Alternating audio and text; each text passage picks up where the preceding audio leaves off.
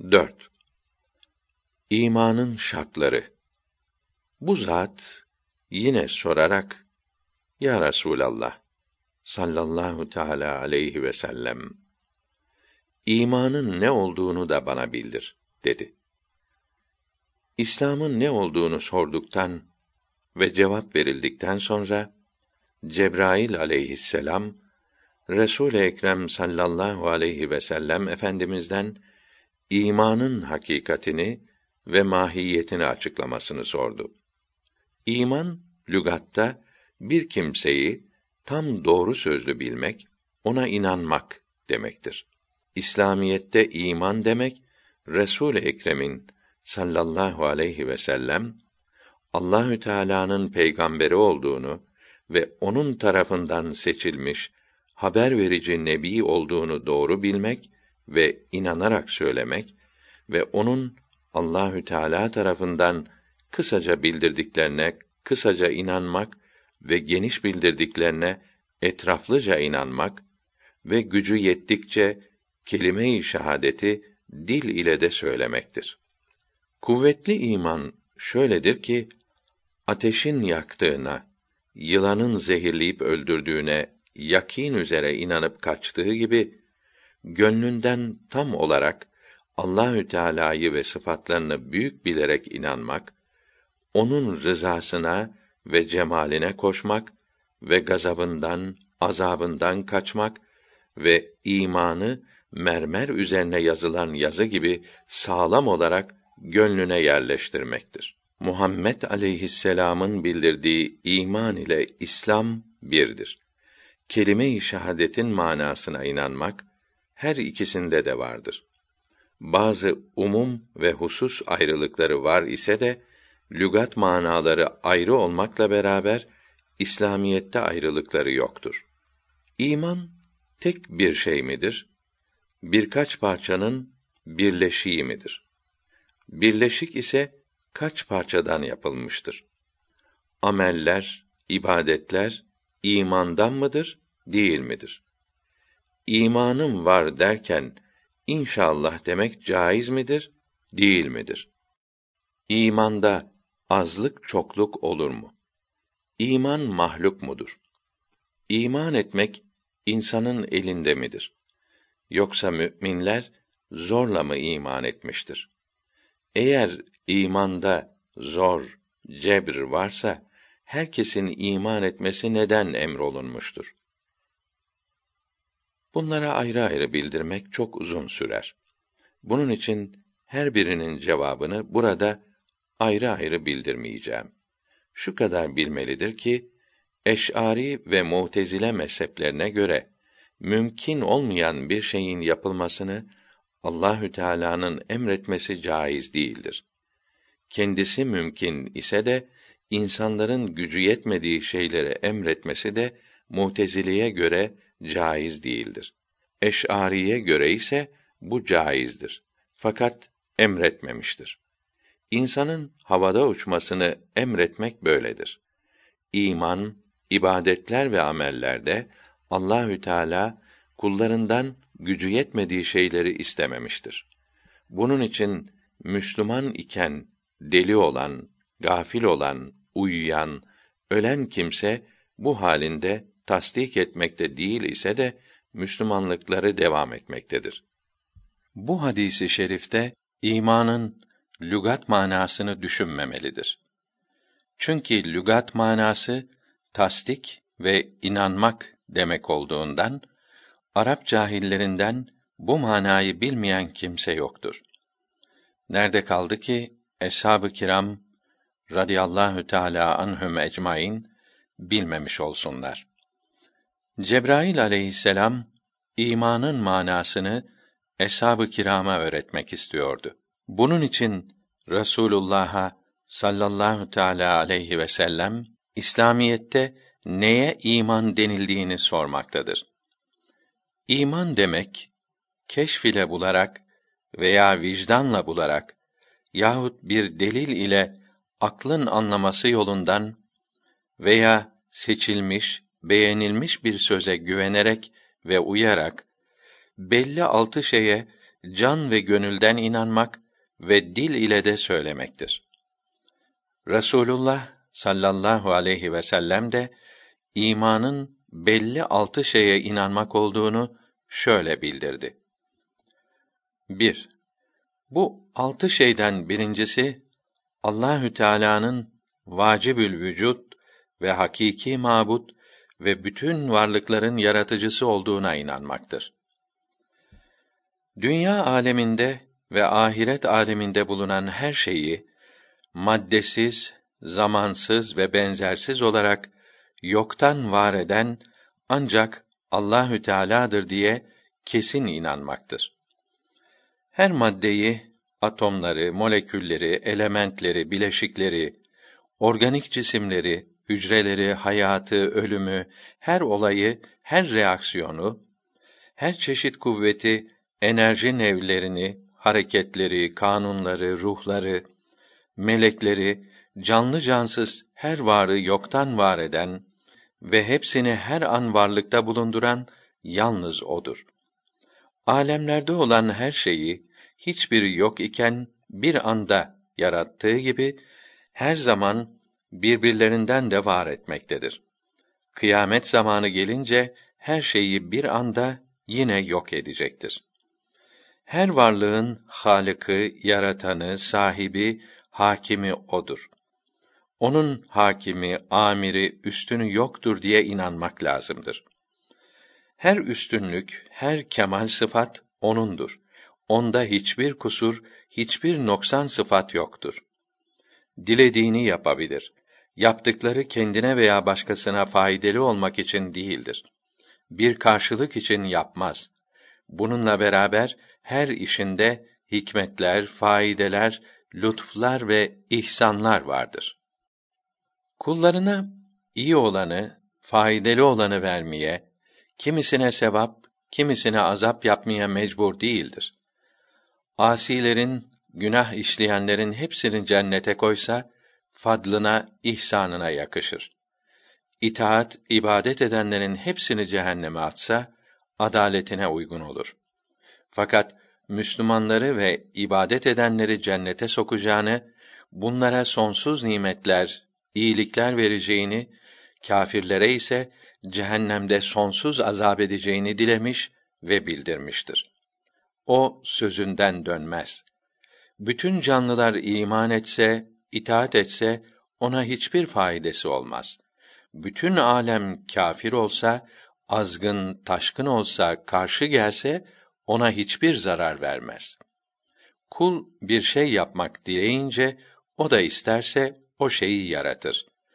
Kullarının her hareketini ve her şeyi yaratan odur. O dilemezse, yaratmazsa hiçbir şey hareket edemez. O dilemezse kimse kâfir olamaz. Kimse isyan edemez. Küfrü, günahları diler ise de bunlardan razı değildir. Onun işine kimse karışamaz. Niçin böyle yaptı, şöyle yapsaydı demeye, sebebini sormaya kimsenin gücü ve hakkı yoktur. Şirkten, küfürden başka herhangi büyük günahı işleyip tevbesiz ölen kimseyi dilerse affeder.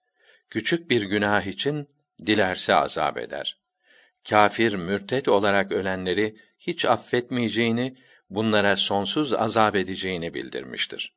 Müslüman olan yani ehli kıble olup ibadet eden fakat itikadı ehli sünnet itikadına uymayan ve tövbe etmeden ölen kimseye cehennemde azap edecek ise de böyle bid'at sahibi Müslümanlar cehennemde sonsuz kalmayacaktır. Allahü Teala'yı dünyada baş gözüyle görmek caizdir. Fakat kimse görmemiştir. Allahü Teala dünyada kendini göstermedi. His uzuvlarıyla anlaşılamadı. Böyle olması insanlara büyük rahmettir. Görülseydi kötü kimseler ona hakaret ederler, alay ederler, kahr ve gadab-ı ilahiye sebep olurlardı. Kötülerin yanı sıra iyiler de azap görürlerdi. İyiler şehit olurlar ise de dünyada rahat, huzur kalmazdı. Kıyamet günü mahşer yerinde kâfirlere ve günahı olan müminlere kahr ve celal ile salih olan müminlere ise lütf ve cemal ile görünecektir. Müminler cennette cemal sıfatıyla görecektir. Melekler ve kadınlar da görecektir. Kâfirler bundan mahrum kalacaklardır. Cinnilerin de mahrum kalacaklarını bildiren haber kuvvetlidir. Alimlerin çoğuna göre müminlerin makbul olanları her sabah ve akşam, derecesi aşağı olanlar ise her cuma günü ve kadınlar dünya bayramı gibi yılda birkaç kere tecelli cemal ile ve rüyet ile müşerref olacaklardır. Şeyh Abdülhak Dehlevi Hazretleri Dipnot 1 Abdülhak Dehlevi 1052 miladi 1642'de Delhi'de vefat etti. Farisi Tekmilül İman kitabında buyuruyor ki hadis-i şerifte buyuruldu ki kıyamet günü Rabbinizi 14. ayı gördüğünüz gibi görürsünüz. Allahü Teala dünyada anlaşılamadan bilineceği gibi ahirette de anlaşılamadan görülecektir. Ebul Hasan Eş'ari ve İmam-ı Suyuti ve İmam-ı Beyheki gibi büyük alimler meleklerin de cennette Allahü Teala'yı göreceklerini bildirmişlerdir.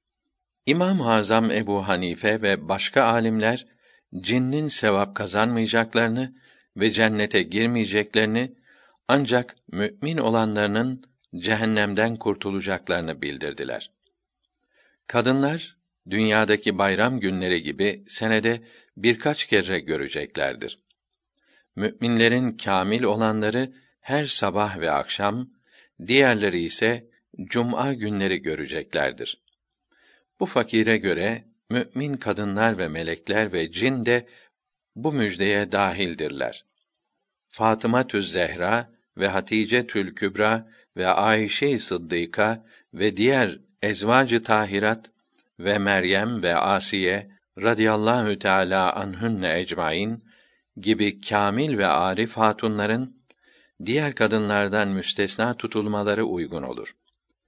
İmam-ı Suyuti de buna işaret etmektedir. Allahü Teala'nın görüleceğine inanmalı, nasıl görüleceği düşünülmemelidir.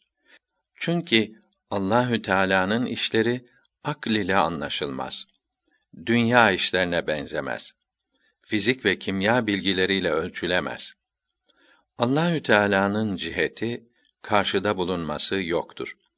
Allahü Teala madde değildir, cisim değildir, element değildir, karışım, bileşik değildir, sayılı değildir, ölçülmez, hesap edilmez. Onda değişiklik olmaz. Mekanlı değildir, bir yerde değildir. Zamanlı değildir. Öncesi, sonrası, önü, arkası, altı, üstü, sağı, solu yoktur. Bunun için insan düşüncesi, insan bilgisi, insan aklı onun hiçbir şeyini anlayamaz. Onun nasıl görüleceğini de kavrayamaz. El, ayak, cihet, yer ve bunlar gibi Allahü Teala için caiz olmayan kelimelerin ayet-i kerimelerde ve hadis-i şeriflerde bulunması bizim anladığımız ve bildiğimiz bugün kullanılan manalarda değildir. Böyle ayet-i kerimelere ve hadis-i şeriflere müteşabihat denir. Bunlara inanmalı, ne ve nasıl olduklarını anlamaya kalkışmamalıdır.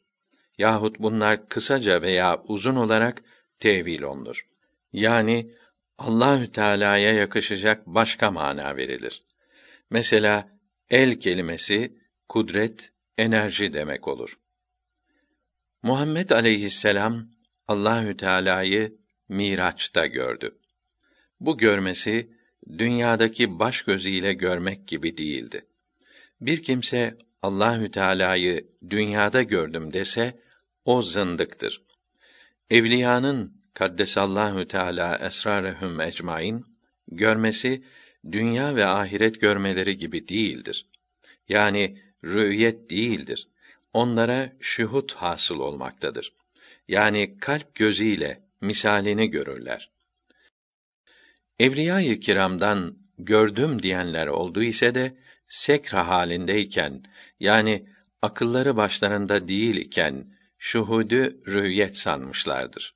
Yahut tevil ederek anlaşılabilecek sözlerden biridir.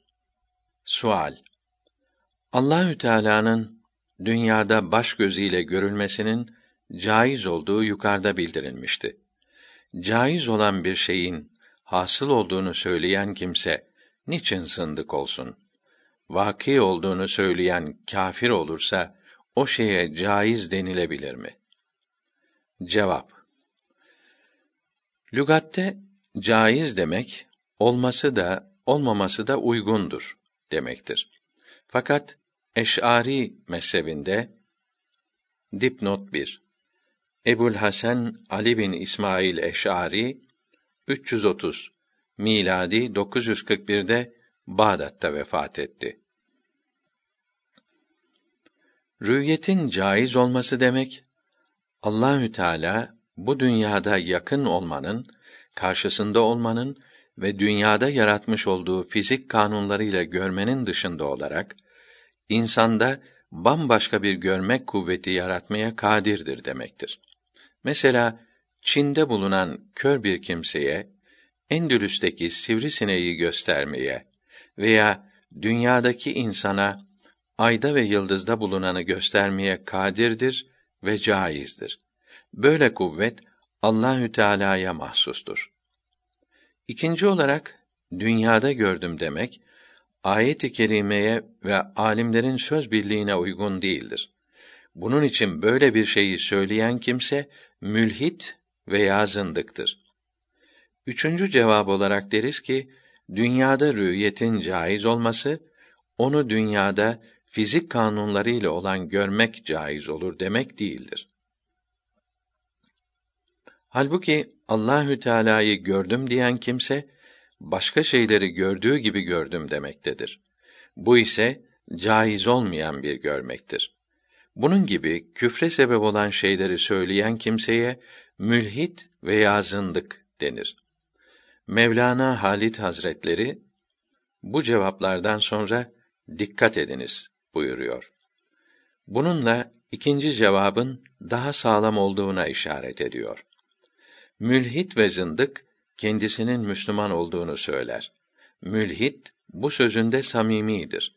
Kendisinin Müslüman olduğuna, doğru yolda bulunduğuna inanmaktadır. Zındık ise İslam düşmanıdır. İslamiyeti içerden yıkmak, Müslümanları aldatmak için Müslüman görünmektedir. Allahü Teala üzerinden gece gündüz ve zaman geçmesi düşünülemez. Allahü Teala'da hiçbir bakımdan hiçbir değişiklik olmayacağı için geçmişte, gelecekte şöyledir, böyledir denemez.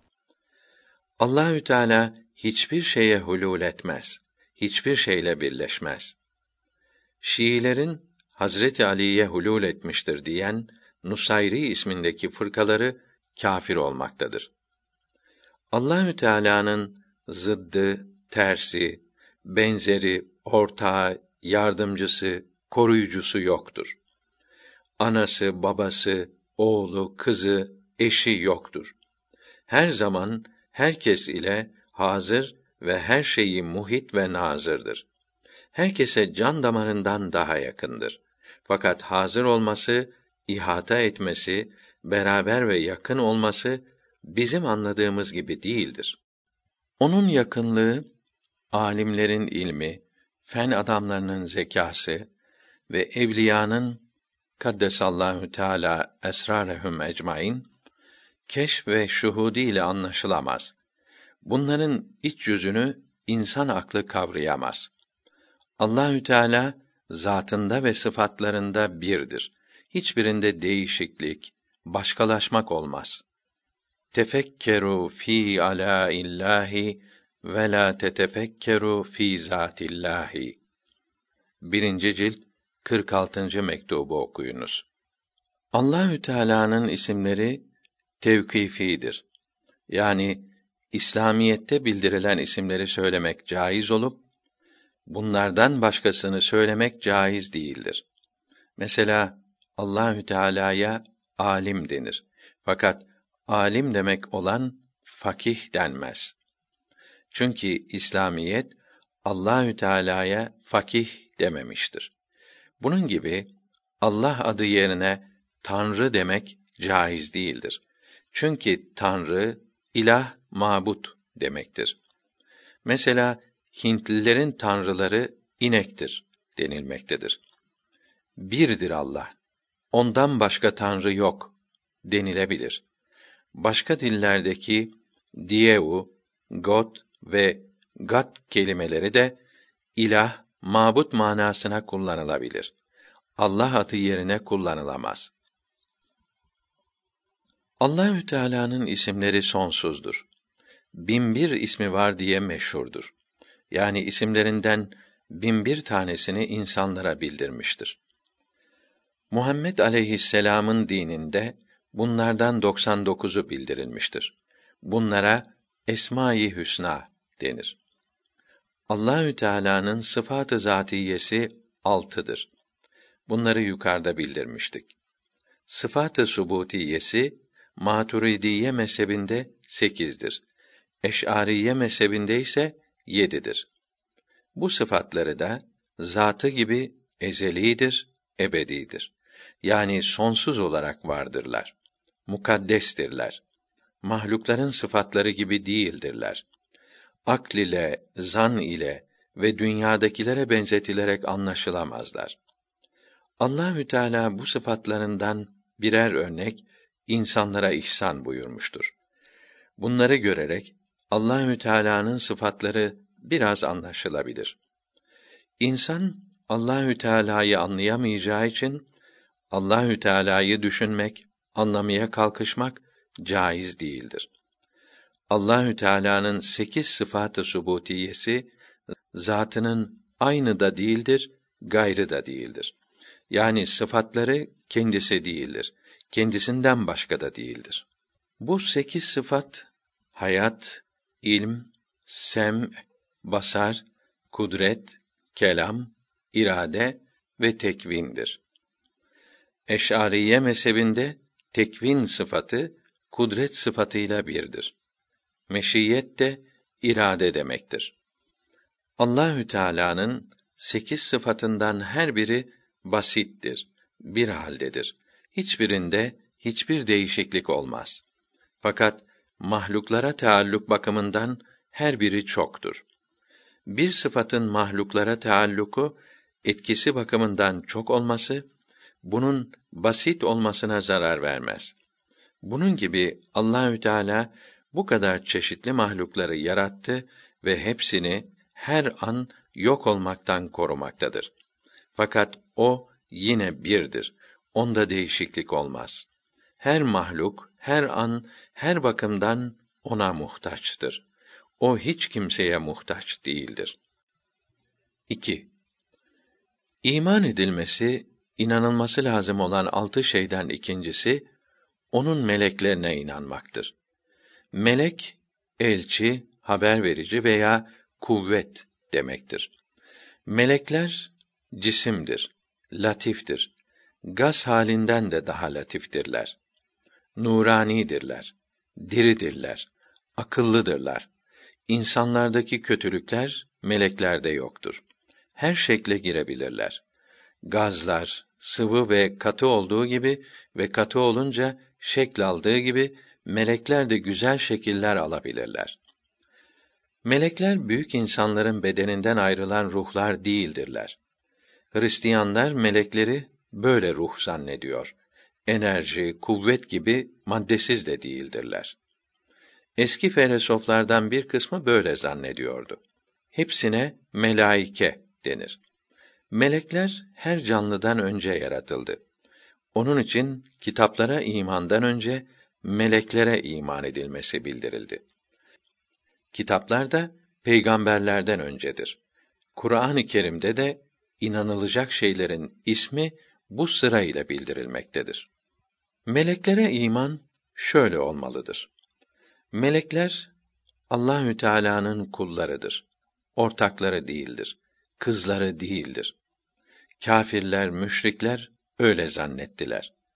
Allahü Teala meleklerin hepsini sever. Allahü Teala'nın emirlerine itaat ederler. Günah işlemezler. Emirlere isyan etmezler.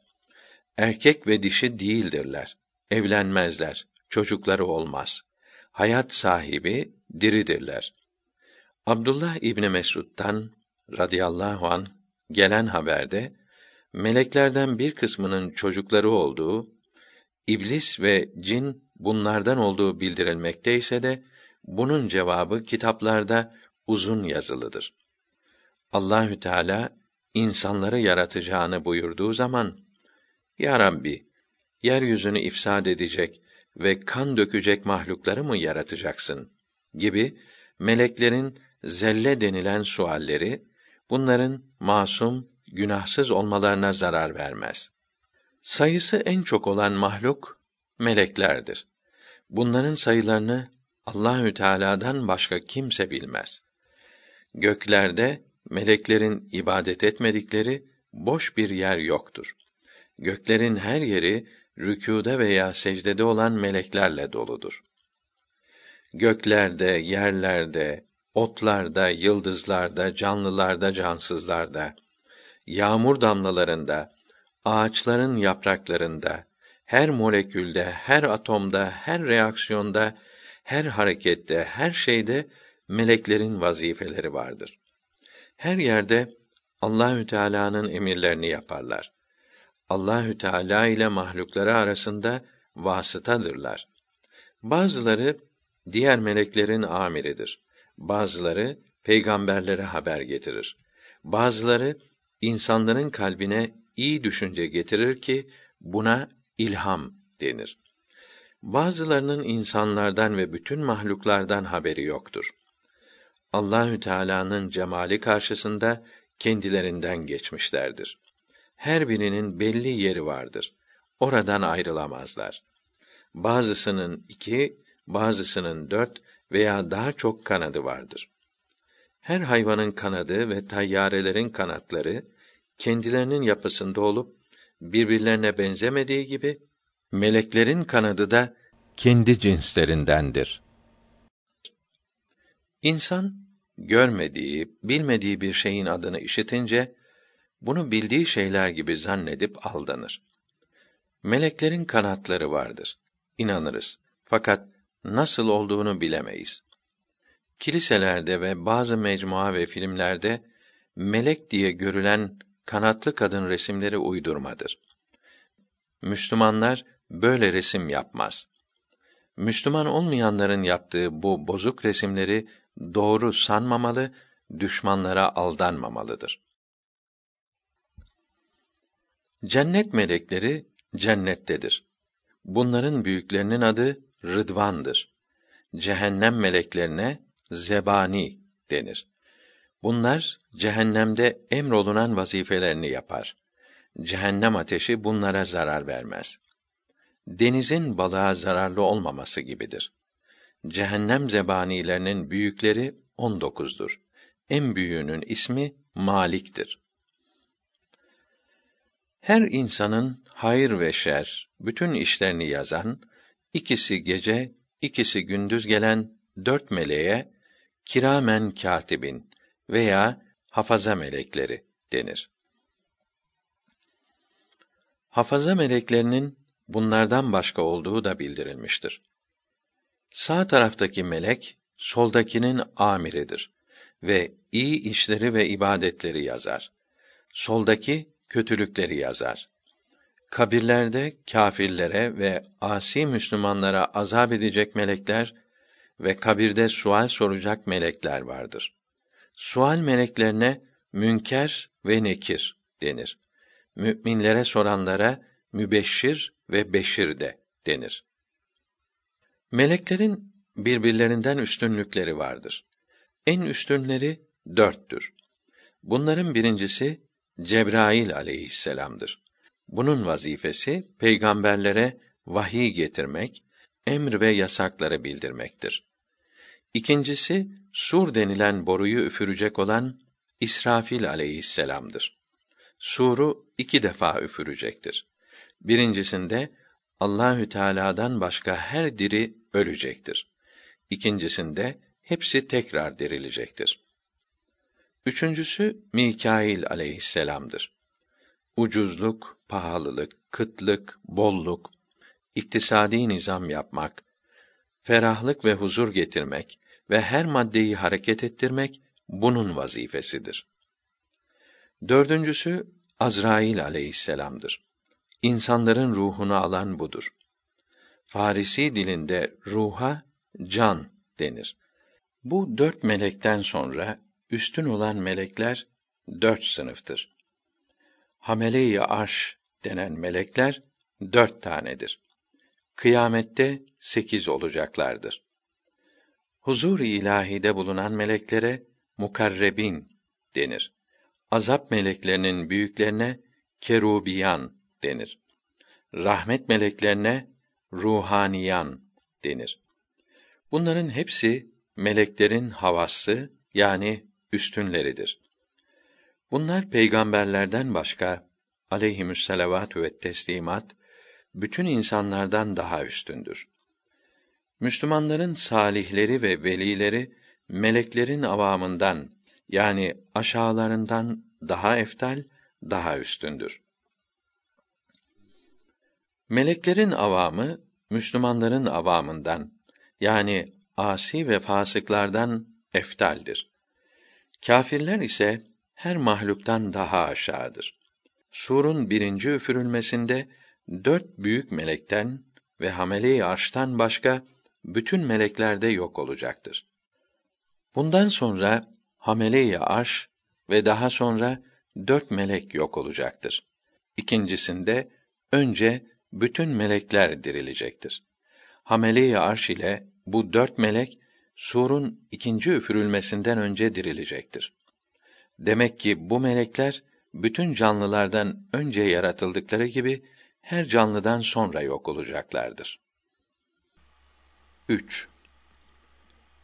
İman edilmesi lazım olan altı şeyden üçüncüsü Allahü Teala'nın indirdiği kitaplarına inanmaktır. Allahü Teala bu kitapları melek ile bazı peygamberlerin mübarek kulaklarına söyleyerek bazılarına ise levha üzerinde yazılı olarak bazılarına da meleksiz işittirerek indirdi. Bu kitapların hepsi Allahü Teala'nın kelamıdır. Ebedi ve ezelidirler. Mahluk değildirler. Bunlar meleklerin veya peygamberlerin kendi sözleri değildir. Allahü Teala'nın kelamı bizim yazdığımız ve zihinlerimizde tuttuğumuz ve söylediğimiz kelam gibi değildir. Yazıda, sözde ve zihinde bulunmak gibi değildir. Harfli ve sesli değildir. Allahü Teala'nın ve sıfatlarının nasıl olduğunu insan anlayamaz. Fakat o kelamı insanlar okur. Zihinlerde saklanır ve yazılır.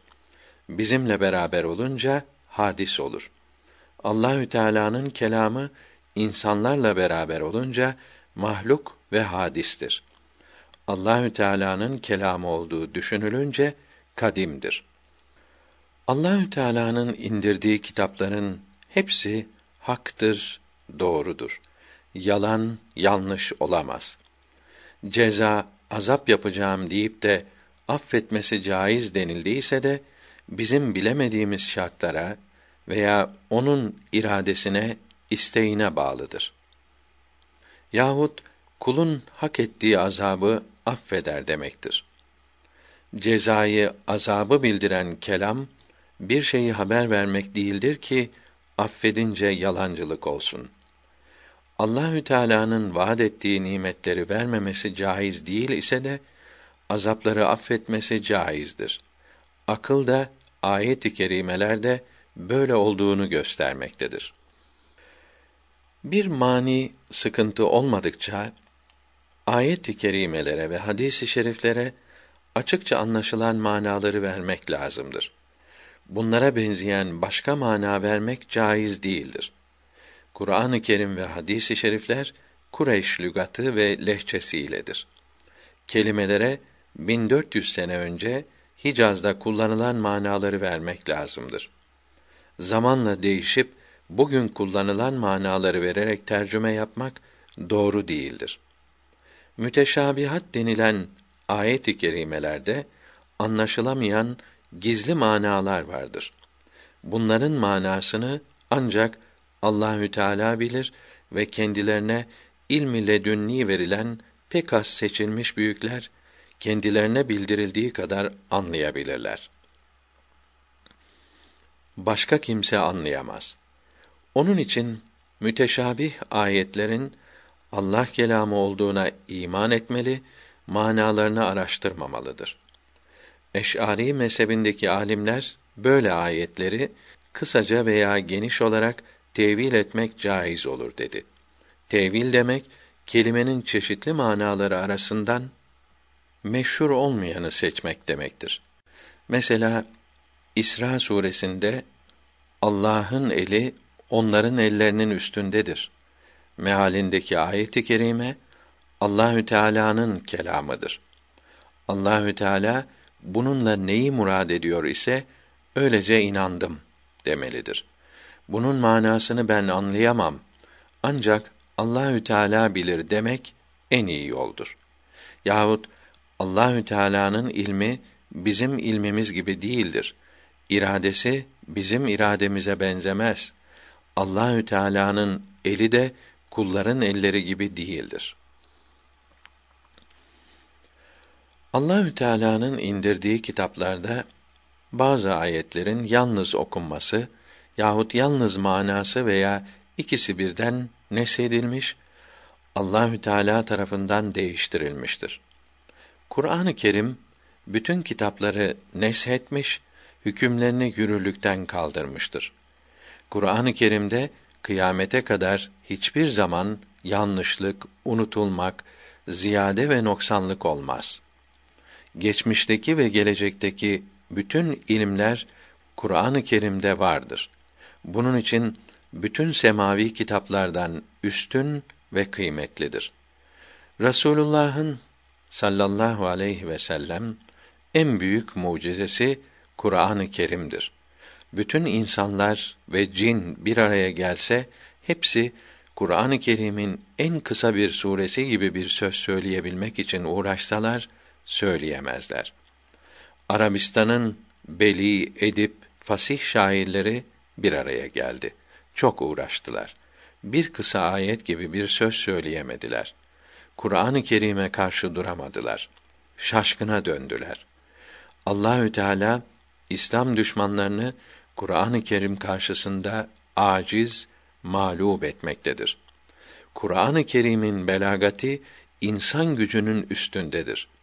İnsanlar onun gibi söylemekten aciz kalmaktadır. Kur'an-ı Kerim'in ayetleri insanların nazmına, vezinli olmayan nesrine, kafiyeli sözlerine benzemiyor. Bununla beraber Arabistan'daki ediplerin kullandığı harflerle söylenmiştir. Semavi kitaplardan bize bildirileni 104'tür.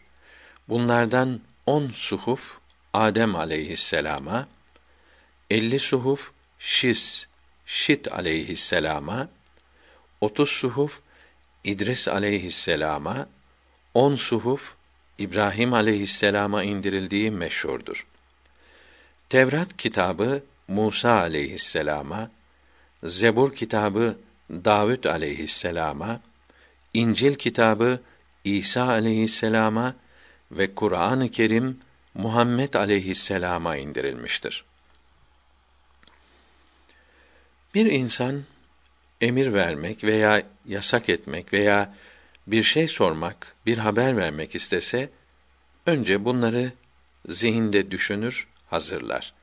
Zihinde bulunan bu manalara kelamı nefsi derler. Bu manalara Arabi, Farisi veya Türkçe denemez.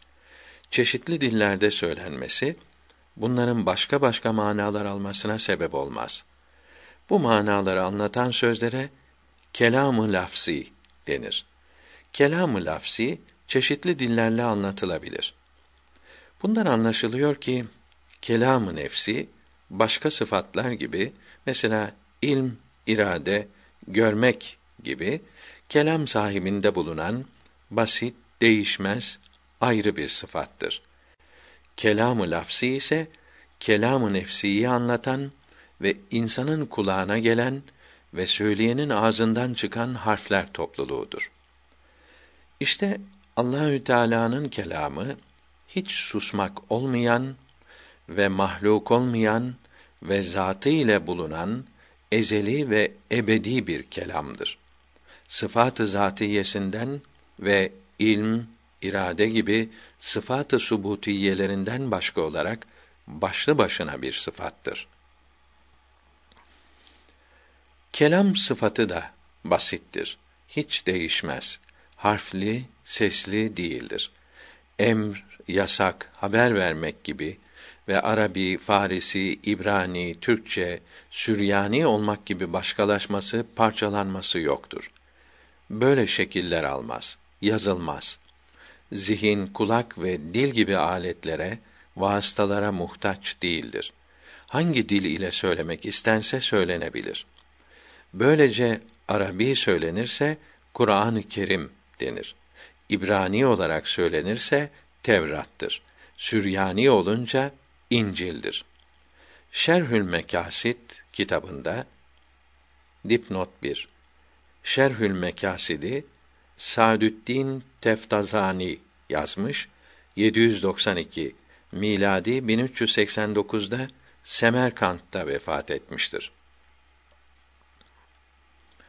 Yunani söylenirse İncil, Süryani olunca Zebur'dur diyor.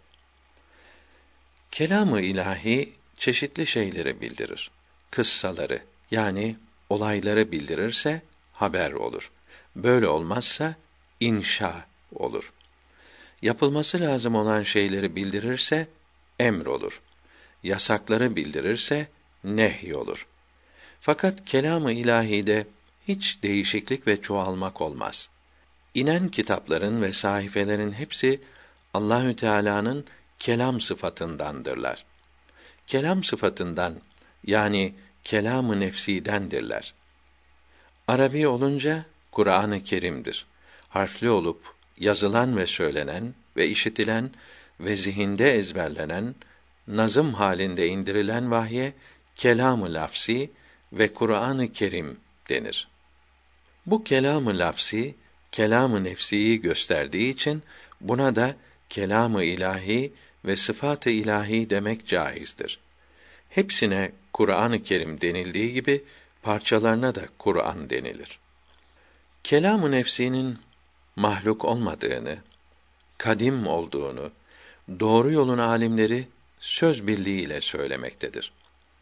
Kelam-ı lafzinin hadis veya kadim olmasında söz birliği yoktur. Hadis olduğunu bildirenlerden bir kısmı kelam-ı lafzinin hadis olduğunu söylememelidir dedi. Eğer hadis denilirse kelam-ı nefsinin hadis olduğu anlaşılabilir buyurdular. En iyi söz de budur. İnsanların zihni bir şeyi göstereni işitince hemen o şeyi hatırlar. Ehli sünnet alimlerinden Kur'an-ı Kerim hadistir diyenlerin bu sözü ağzımızla okuduğumuz ses ve kelimelerin mahluk olduğunu bildirmektedir. Ehli sünnet alimleri söz birliğiyle kelamı lafzinin de nefsinin de Allah kelamı olduğunu söylediler. Bu sözde mecaz yoluna sapanlar olduğu ise de kelamı nefsi Allah kelamıdır demek Allahü Teala'nın kelam sıfatıdır demektir. Kelamı lafsi Allah kelamıdır demek Allahü Teala onun halıkıdır demektir. Sual Yukarıdaki yazılardan anlaşılıyor ki Allahü Teala'nın ezeli olan kelamı işitilmez. Allah kelamını işittim demek okunan ses ve kelimeleri işittim demek olur. Yahut okunan ses ve ezeli olan kelamı nefsiyi anladım demek olur. Bütün peygamberler hatta herkes bu iki şekilde de işitebilmektedir. Musa aleyhisselamı Kelimullah diye ayırmanın sebebi nedir? Cevap Musa aleyhisselam adet-i ilahiyenin dışında olarak harfsiz, sessiz olan kelamı ezeliyi işitti. Cennette anlaşılamaz ve anlatılamaz olarak Allahü Teala görüleceği gibi anlatılamaz olarak işitti. Başka kimse böyle işitmedi. Yahut Allah kelamını sesle işitti. Fakat yalnız kulakla değil, vücudunun her zerresi her yandan işitti. Yahut yalnız ağaç tarafından işitti. Fakat ses ile değildi. Hava titreşimi veya başka olaylarla işitmedi. Bu üç halden biriyle işittiği için Kelimullah adına kavuştu.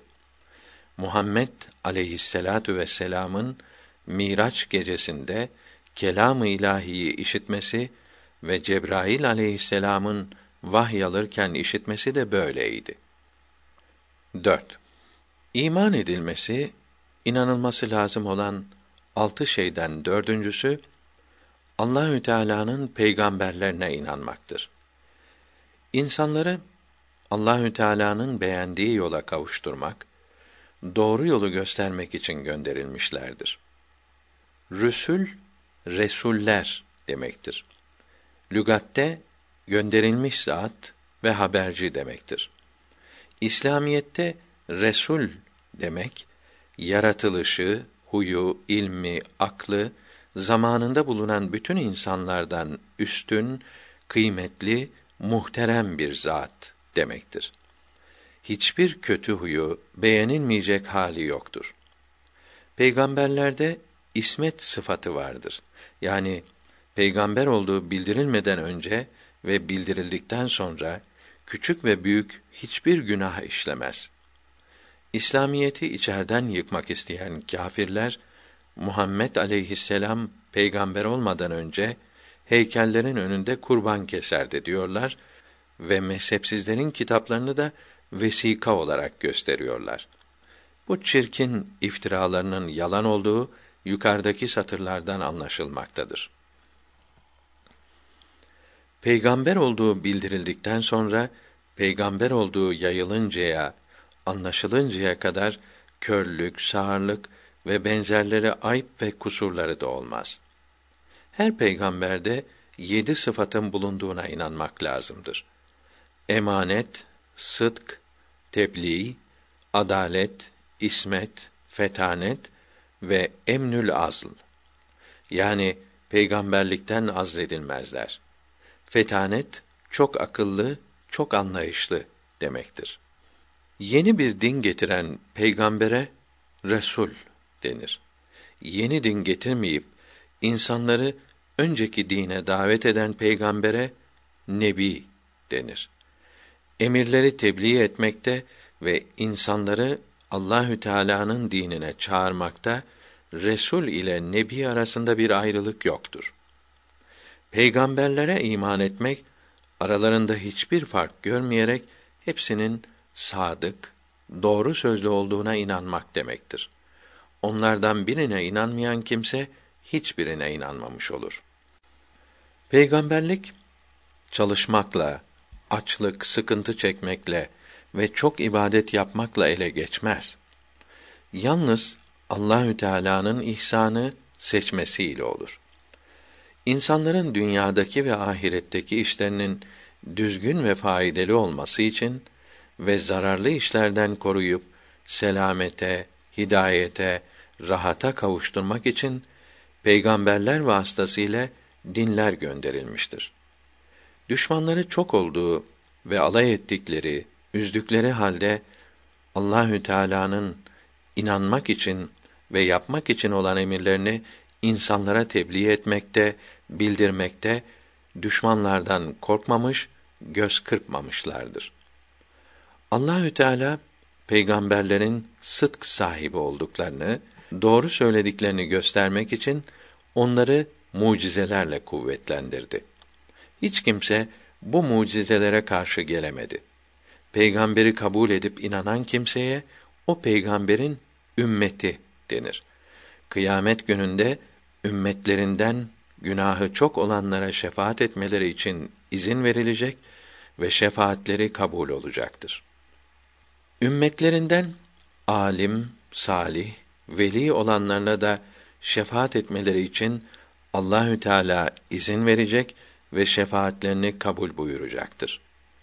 Peygamberler aleyhimüsselavatü ve teslimat mezarlarında bizim bilmediğimiz bir hayat ile diridir. Mübarek vücutlarını toprak çürütmez. Bunun içindir ki hadis-i şerifte peygamberler mezarlarında namaz kılarlar ve hac ederler buyuruldu. Şimdi Arabistan'da bulunan Vehhabi adındaki kimseler bu hadisi şeriflere inanmıyorlar. Bunlara inanan hakiki Müslümanlara kafir diyorlar.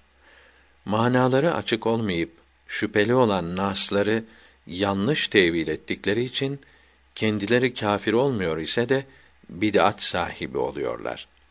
Müslümanlara çok zarar veriyorlar. Vehhabilik Muhammed bin Abdülvehhab isminde Neçtli bir ahmak tarafından kuruldu. İngiliz casusu Hemfer İbn Teymiye'nin dipnot 1 Ahmet İbn Teymiye 728 miladi 1328'de Şam'da vefat etti. Sapık fikirlerini ileri sürerek bunu aldattı. Abduh dipnot 2 Muhammed Abduh 1323 miladi 1905'te Mısır'da vefat etti. İsmindeki bir Mısırlı'nın kitaplarıyla Türklere ve her yere yayıldı. Bunların beşinci mezhep değil, dalalette yanlış yolda olduklarını ehli sünnet alimleri yüzlerce kitaplarında bildirmişlerdir. Saadet ebediye ve kıyamet ve ahiret kitaplarında bunlar uzun bildirilmiştir. Allahü Teala genç din adamlarını İngilizlerin çıkardığı Vehhabilik yoluna kaymaktan muhafaza buyursun. Hadis-i şerifler ile met olunan ehli sünnet alimlerinin yolundan ayırmasın.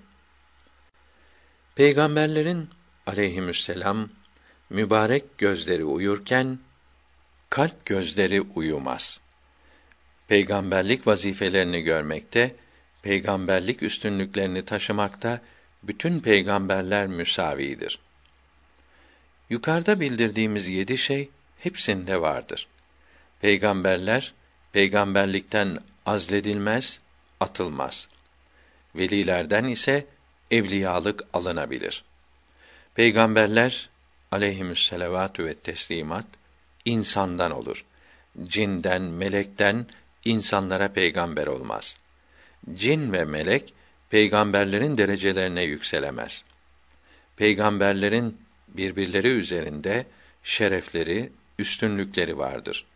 Mesela ümmetlerinin çok olması, gönderildikleri memleketlerin büyük olması, ilm ve marifetlerinin çok yerlere yayılması, mucizelerinin daha çok ve devamlı olması ve kendileri için ayrı kıymetler ve ihsanlar bulunması gibi üstünlükler bakımından ahir zaman peygamberi Muhammed aleyhisselam bütün peygamberlerden daha üstündür. Ülül azm olan peygamberler böyle olmayanlardan ve resuller resul olmayan nebilerden daha üstündürler. Peygamberlerin aleyhimüsselavatü ve teslimat sayısı belli değildir. 124 binden çok oldukları meşhurdur. Bunlardan 313 veya 315 adedi resuldür. Bunların içinden de altısı daha yüksektir. Bunlara ülül azm peygamberler denir. Ülül azm peygamberler Adem, Nuh, İbrahim, Musa, İsa ve Muhammed Mustafa'dır. Aleyhimüssalatu vesselam. Peygamberlerin içinde 33 adedi meşhurdur. Bunların isimleri Adem, İdris, Şit veya Şis, Nuh, Hud, Salih, İbrahim, Lut, İsmail, İshak, Yakup, Yusuf, Eyüp, Şuayb, Musa, Harun, Hıdır, Yuşa bin Nun, İlyas, Elyasa, Zülküfl, Şemun, İşmoil, Yunus bin Meta, Davud, Süleyman, Lokman, Zekeriya, Yahya, Uzeyr, İsa bin Meryem, Zülkarneyn ve Muhammed aleyhi ve aleyhimüssalatu vesselam'dır. Bunlardan yalnız 28'inin isimleri Kur'an-ı Kerim'de bildirilmiştir. Şit, Hıdır, Yuşa, Şem'un ve İşmoil bildirilmemiştir. Bu 28'den Zülkarneyn, Lokman, Uzeyr'in ve Hıdır'ın peygamber olup olmadıkları kat'î belli değildir. Mektubat-ı Masumiye cilt 2 36. mektupta Hıdır aleyhisselam'ın peygamber olduğunu bildiren haberlerin kuvvetli olduğunu yazmaktadır.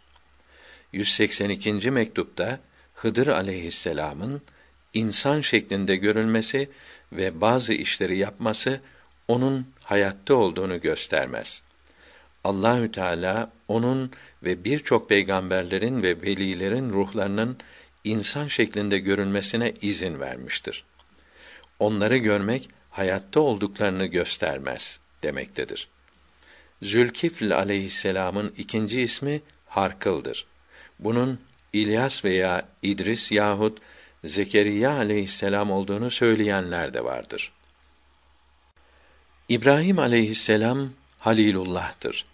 Çünkü bunun kalbinde Allahü Teala'nın sevgisinden başka hiçbir mahlukun sevgisi yoktu.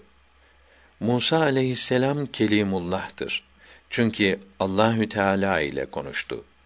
İsa aleyhisselam Kelimetullah'tır. Çünkü babası yoktur.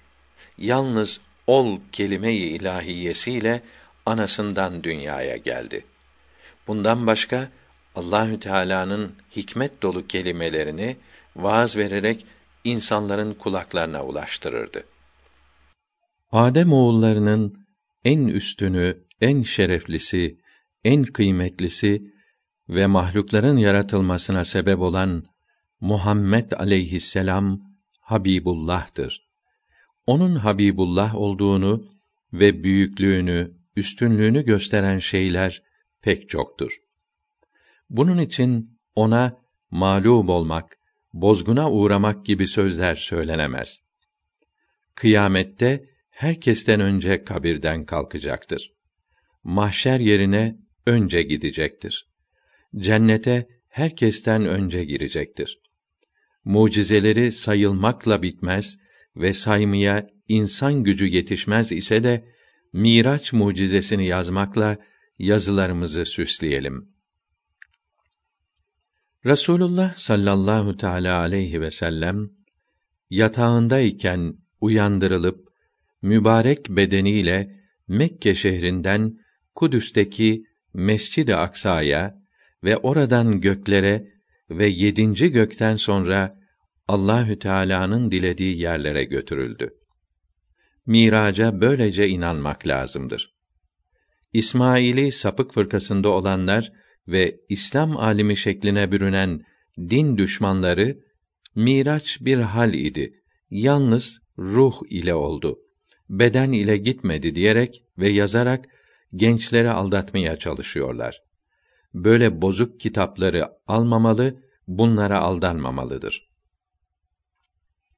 Miracın nasıl olduğu birçok kıymetli kitaplarda mesela Şifa-i Şerif'te uzun yazılıdır. Dipnot 1. Şifayı yazan Kadı İyad Maliki 544 miladi 1150'de Merraküş'te vefat etti. Saadet-i Ebediye kitabında da geniş anlatılmıştır. Mekke-i Mükerreme'den Sidretül Münteha'ya kadar Cebrail aleyhisselamla birlikte gitti. Sidretül Münteha altıncı ve yedinci göklerde bir ağaçtır ki bütün bilgiler ve bütün yükselişler oradan ileri geçemez. Resul Ekrem sallallahu aleyhi ve sellem efendimiz Sidre'de Cebrail aleyhisselamı 600 kanadıyla kendi şeklinde gördü. Cebrail aleyhisselam Sidre'de kaldı. Mekke'den Kudüs-i Şerif'e kadar veya yedinci göğe kadar Burak üstünde götürüldü. Burak beyaz renkli, katırdan küçük ve merkepten büyük bir cennet hayvanıdır. Dünya hayvanlarından değildir. Erkekliği dişiliği yoktur. Çok hızlı giderdi. Gözün görebildiği uzaklığa ayağını basardı. Resulullah sallallahu aleyhi ve sellem Mescid-i Aksa'da peygamberlere imam olup yatsı yahut sabah namazını kıldırdı. Peygamberlerin ruhları kendi insan şekillerinde orada bulundu. Kudüs'ten yedinci göğe kadar Miraç adındaki bilinmeyen bir merdivenle bir anda çıkarıldı. Yolda melekler sağa sola dizilmiş Rasulullah'ı methü sena ederlerdi. Her göğe gelince Cebrail aleyhisselam Rasulullah'ın teşrif ettiğini haber ve müjde verirdi. Her birinde bir peygamberi görüp selamlaştı. Sidre'de şaşılacak çok şeyler gördü. Cennetteki nimetleri, cehennemdeki azapları gördü. Cenab-ı Hakk'ın cemalini görmek arzusundan ve zevkinden cennetteki nimetlerin hiçbirine bakmadı. Sidreden ileriye yalnız olarak nurlar arasında ilerledi. Meleklerin kalemlerinin seslerini işitti. Yetmiş bin perdeden geçti. İki perde arası beş yüz senelik yol gibiydi. Bundan sonra güneşten daha parlak, Refref adında bir döşek üzerinde kürsiden geçti. Arş-ı ilahiye erişti. Arştan, zamandan, mekandan, madde alemlerinden dışarı çıktı. Cenab-ı Hakk'ın kelamını işitecek makama vardı. Zamansız ve mekansız olarak ahirette Allahü Teala'nın görüleceği gibi anlaşılamayan ve anlatılamayan bir halde Allahü Teala'yı gördü. Harfsiz ve sessiz olarak Allahü Teala ile konuştu. Allahü Teala'yı tesbih, hamd ve sena eyledi. Sayısız ikramlara, şereflere kavuştu. Kendine ve ümmetine elli vakit namaz farz oldu ise de Musa aleyhisselam'ın işaretiyle yavaş yavaş beş vakte indirildi. Bundan önce yalnız sabah ile ikindi yahut yatsı namazları kılınırdı. Bu kadar uzun yolculuktan ve ikramlara, ihsanlara kavuştuktan sonra ve şaşılacak nice şeyler görüp işittikten sonra yatağına geldi. Yeri daha soğumamış idi. Bildirdiklerimizin bir kısmı ayet-i kerimelerle, bir kısmı da hadis-i şeriflerle haber verilmiştir. Hepsine inanmak vacip değil ise de ehli sünnet alimleri bildirdiği için bu haberleri kabul etmeyen ehli sünnetten ayrılmış olur. Ayet-i kerimeye veya hadis-i şeriflere inanmayansa kâfir olur. Muhammed aleyhisselam'ın seyyidül enbiya olduğunu yani peygamberlerin aleyhimüsselavatü ve teslimat en üstünü olduğunu gösteren sayısız şeylerden birkaçını bildirelim. Kıyamet günü bütün peygamberler aleyhimüsselavatü ve teslimat onun sancağı altında gölgeleneceklerdir. Allahü Teala her peygambere mahluklarımın içinde seçip sevdiğim Habibim Muhammed aleyhisselam'ın peygamber olduğu zamana erişirseniz ona iman ediniz ve yardımcı olunuz diye emretti. Bütün peygamberler de ümmetlerine böyle vasiyet ve emreyledi. Muhammed aleyhisselam Hatemül Enbiya'dır. Yani ondan sonra hiç peygamber gelmeyecektir. Mübarek ruhu her peygamberden önce yaratıldı. Peygamberlik makamı en önce ona verildi.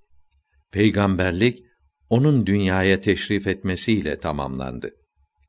İsa aleyhisselam kıyamete doğru Hazreti Mehdi zamanında gökten Şam'a inecek ise de yeryüzüne Muhammed aleyhisselam'ın dinini yayacaktır. Onun ümmetinden olacaktır. Hicri kameri 1296 ve miladi 1880 senesinde Hindistan'da İngilizlerin ortaya çıkardıkları Kadı yani denilen sapıklar İsa aleyhisselam için de çirkin ve yalan söylüyorlar. Kendilerine Müslüman diyorlar ise de İslamiyeti içerden yıkmaktadırlar. Müslüman olmadıklarına fetva verilmiştir. Bunlara Ahmedi de denilmektedir. Hindistan'da ortaya çıkan bid'at ehli ve zındıklardan birisi Cemaatü't Tebliğiye fırkasıdır.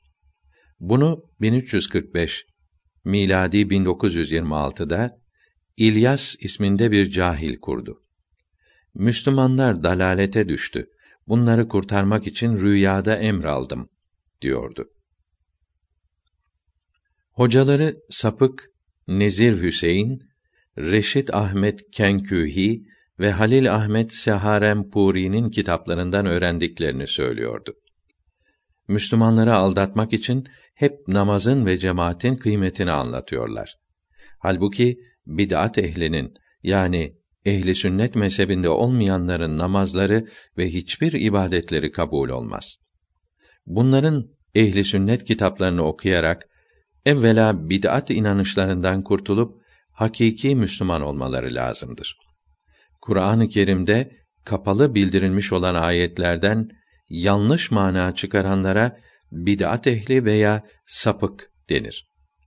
Ayet-i kerimelere kendi hain, sapık düşüncelerine göre yanlış mana veren İslam düşmanlarına zındık denir. Zındıklar Kur'an-ı Kerim'i ve İslamiyeti değiştirmeye çalışıyorlar. Bunları ortaya çıkaran ve besleyen ve dünyanın her tarafına yaymak için milyarlar sarf eden en büyük düşman İngilizlerdir. İngiliz kâfirinin tuzaklarına düşmüş olan cahil ve soysuz tebliğ cemaatçılar kendilerine ehli sünnet diyerek ve namaz kılarak yalan söylüyor, Müslümanları aldatıyorlar. Abdullah bin Mesud buyuruyor ki, dini olmadığı halde namaz kılan kimseler olacaktır. Bunlar cehennemin dibinde sonsuz yanacaklardır. Bunlardan bir kısmı minare tepesindeki leylek yuvası gibi büyük sarıkları, sakalları ve cübbeleriyle ayet-i kerimeler okuyup bunlara yanlış mana vererek Müslümanları aldatıyorlar. Halbuki hadis-i şerifte İnna Allah la yenzuru ila süverikum ve siyabikum velakin yenzuru ila kulubikum ve niyyatikum. Allahü Teala şekillerinize ve elbiselerinize değil, kalplerinize ve niyetlerinize bakar buyuruldu. Beyt Kaddi bülent daret, destar pare pare, çün aşiyan leklek, ber kelle minare. Bu cahillerin, ahmakların yaldızlı sözlerinin yalan olduklarını ispat eden Hakikat Kitabevi'nin kitaplarına cevap veremedikleri için Hakikat Kitabevi'nin kitapları yanlıştır, bozuktur. Bu kitapları okumayın diyorlar. İslam düşmanı sapıkların, zındıkların en büyük alameti ehli sünnet alimlerinin yazılarına ve bunları neşreden hakiki din kitaplarına bozuktur, bunları okumayınız demeleridir. İslamiyete yaptıkları zararları ve ehli sünnet alimlerinin cevapları faydalı bilgiler kitabımızda uzun yazılıdır. Muhammed aleyhisselam peygamberlerin en üstünü alemlerin rahmetidir. 18 bin alem onun rahmet deryasından faydelenmektedir. Söz birliğiyle bütün insanların ve cinnin peygamberidir. Meleklere, nebatata, hayvanlara ve her maddeye de peygamber olduğunu bildirenler çoktur. Diğer peygamberler belli bir memlekette, belli bir kavme gönderilmişti. Resul-i Ekrem sallallahu aleyhi ve sellem ise bütün alemlere, canlı cansız her mahluka peygamberdir. Allahü Teala başka peygamberleri isimleriyle söylemiştir. Muhammed aleyhisselamı ise ey Resulüm, ey peygamberim diyerek taltif buyurmuştur. Başka peygamberlerin her birine verilen her mucizenin benzeri kendisine de ihsan buyurulmuştur. Allahü Teala sevgili peygamberine o kadar çok ikramda bulunmuştur, o kadar çok mucize vermiştir ki başka hiçbir peygamberine böyle vermemiştir. Mübarek parmağıyla işaret buyurunca ayın ikiye ayrılması, mübarek avucuna aldığı taşların tesbih etmesi, ağaçların ya Resulallah diyerek kendisine selam vermesi, Resulullah yanından ayrıldığı için Hannane adındaki kuru odunun sesle ağlaması, mübarek parmaklarının arasından saf su akması, ahirette kendisine makamı Mahmud, şefaati kübra, Kevser havuzu, vesile ve fadile adındaki makamların verilmesi, cennete girmeden önce cemali ilahiyi görmekle şereflenmesiyle ve dünyada hulku azim, dinde yakin, ilm, hilm, sabr, şükr, zühd, iffet, adl, mürüvvet, haya, şecaat, tevazu, hikmet, edep, semahat, iyilik yapıcı, merhamet, re'fet ve bitmez tükenmez faziletler ve şereflerle bütün peygamberlerin üstüne çıkarılmıştır. Ona verilen mucizelerin sayısını Allahü Teala'dan başkası bilemez. Onun dini bütün dinleri neshetmiş, yürürlükten kaldırmıştır. Dini bütün dinlerin en iyisi, en yükseğidir. Onun ümmeti bütün ümmetlerden üstündür.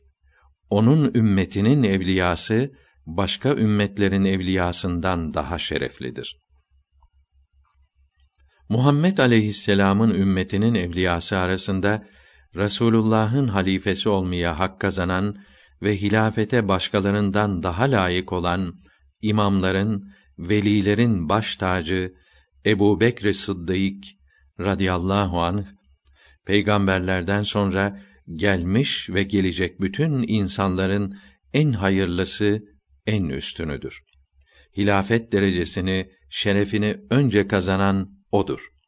Müslümanlık meydana çıkmadan önce de Allahü Teala'nın lütfu ve ihsanı ile putlara tapmadı. Kâfirlik ve sapıklık ayıplarından muhafaza buyuruldu. Resulullah'ın nübüvvetten önce putlara taptığını sanan ve yazanların ne kadar zavallı ve cahil olduklarını buradan da anlamalıdır. Bundan sonra insanların en üstünü Faruk-i Azam Allahü Teala'nın Habibine arkadaş olarak seçtiği ikinci halife Ömer bin Hattab'dır radıyallahu teala anh.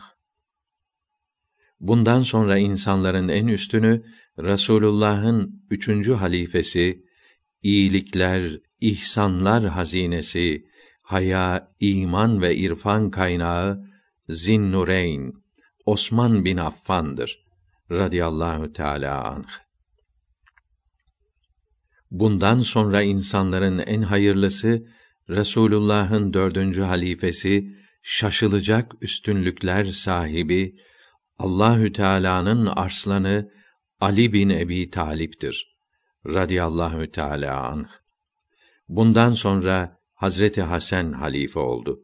Hadis-i şerifte bildirilen 30 sene halifelik bunun ile tamam oldu. Dipnot 1. Hasan bin Ali 49 miladi 669'da Medine-i Münevvere'de zehirlenerek vefat etti. Bundan sonra insanların en üstünü Rasulullah'ın sallallahu teala aleyhi ve sellem iki gözünün nuru Hüseyin bin Ali'dir radıyallahu teala anhüm.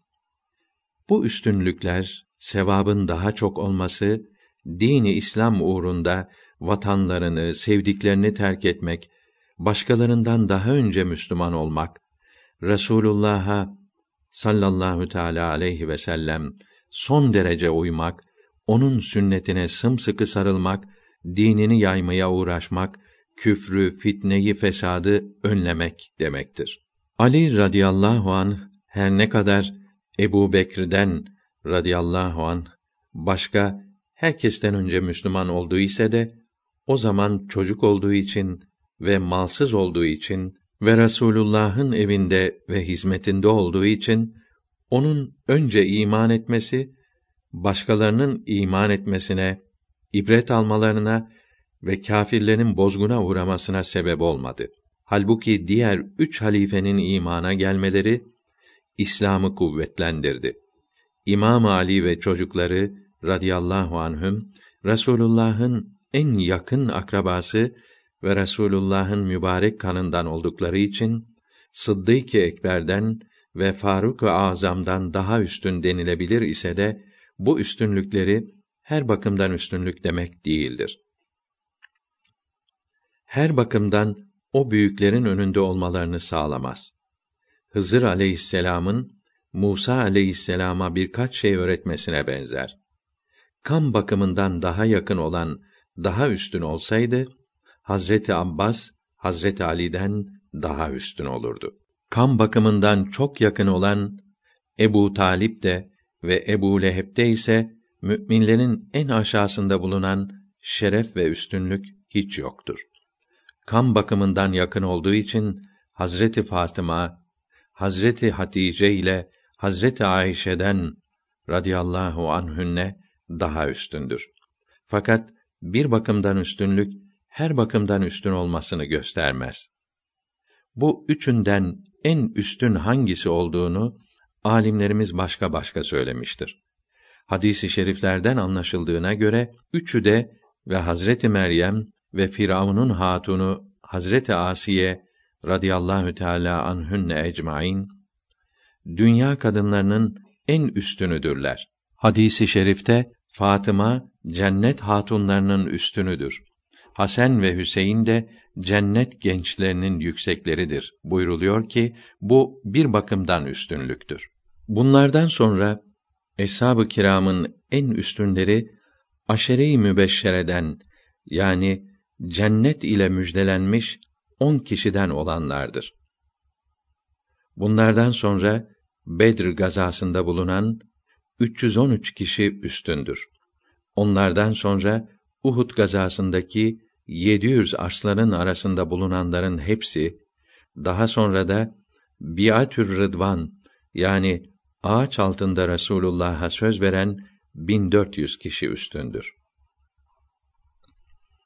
Resul Ekrem sallallahu aleyhi ve sellem efendimizin yolunda canlarını, mallarını feda eden, ona yardım eden eshab-ı kiramın radıyallahu anhum ecmaîn hepsinin isimlerini saygı ile, sevgi ile söylememiz bize vaciptir. Onların büyüklüğüne yakışmayan sözler söylememiz asla caiz değildir. İsimlerini saygısızca söylemek dalalettir, sapıklıktır. Resulullah'ı seven kimsenin onun eshabının hepsini de sevmesi lazımdır. Çünkü bir hadisi şerifte eshabımı seven beni sevdiği için sever. Onları sevmeyen kimse beni sevmemiş olur. Onları inciten beni incitir. Beni inciten de Allahü Teala'yı incitmiş olur. Allahü Teala'yı inciten kimse elbette azap görecektir buyuruldu. Başka bir hadisi şerifte de Allahü Teala benim ümmetimden bir kuluna iyilik yapmak isterse onun kalbine eshabımın sevgisini yerleştirir. Onların hepsini canı gibi sever buyuruldu. Bunun için eshab-ı kiram arasında olan muharebeleri kötü düşüncelerle ve halifeliği ele geçirmek, nefsin arzularını yerine getirmek için yaptıklarını sanmamalıdır. Böyle sanmak ve bunun için o büyüklere dil uzatmak münafıklıktır ve felakete sürüklenmektir.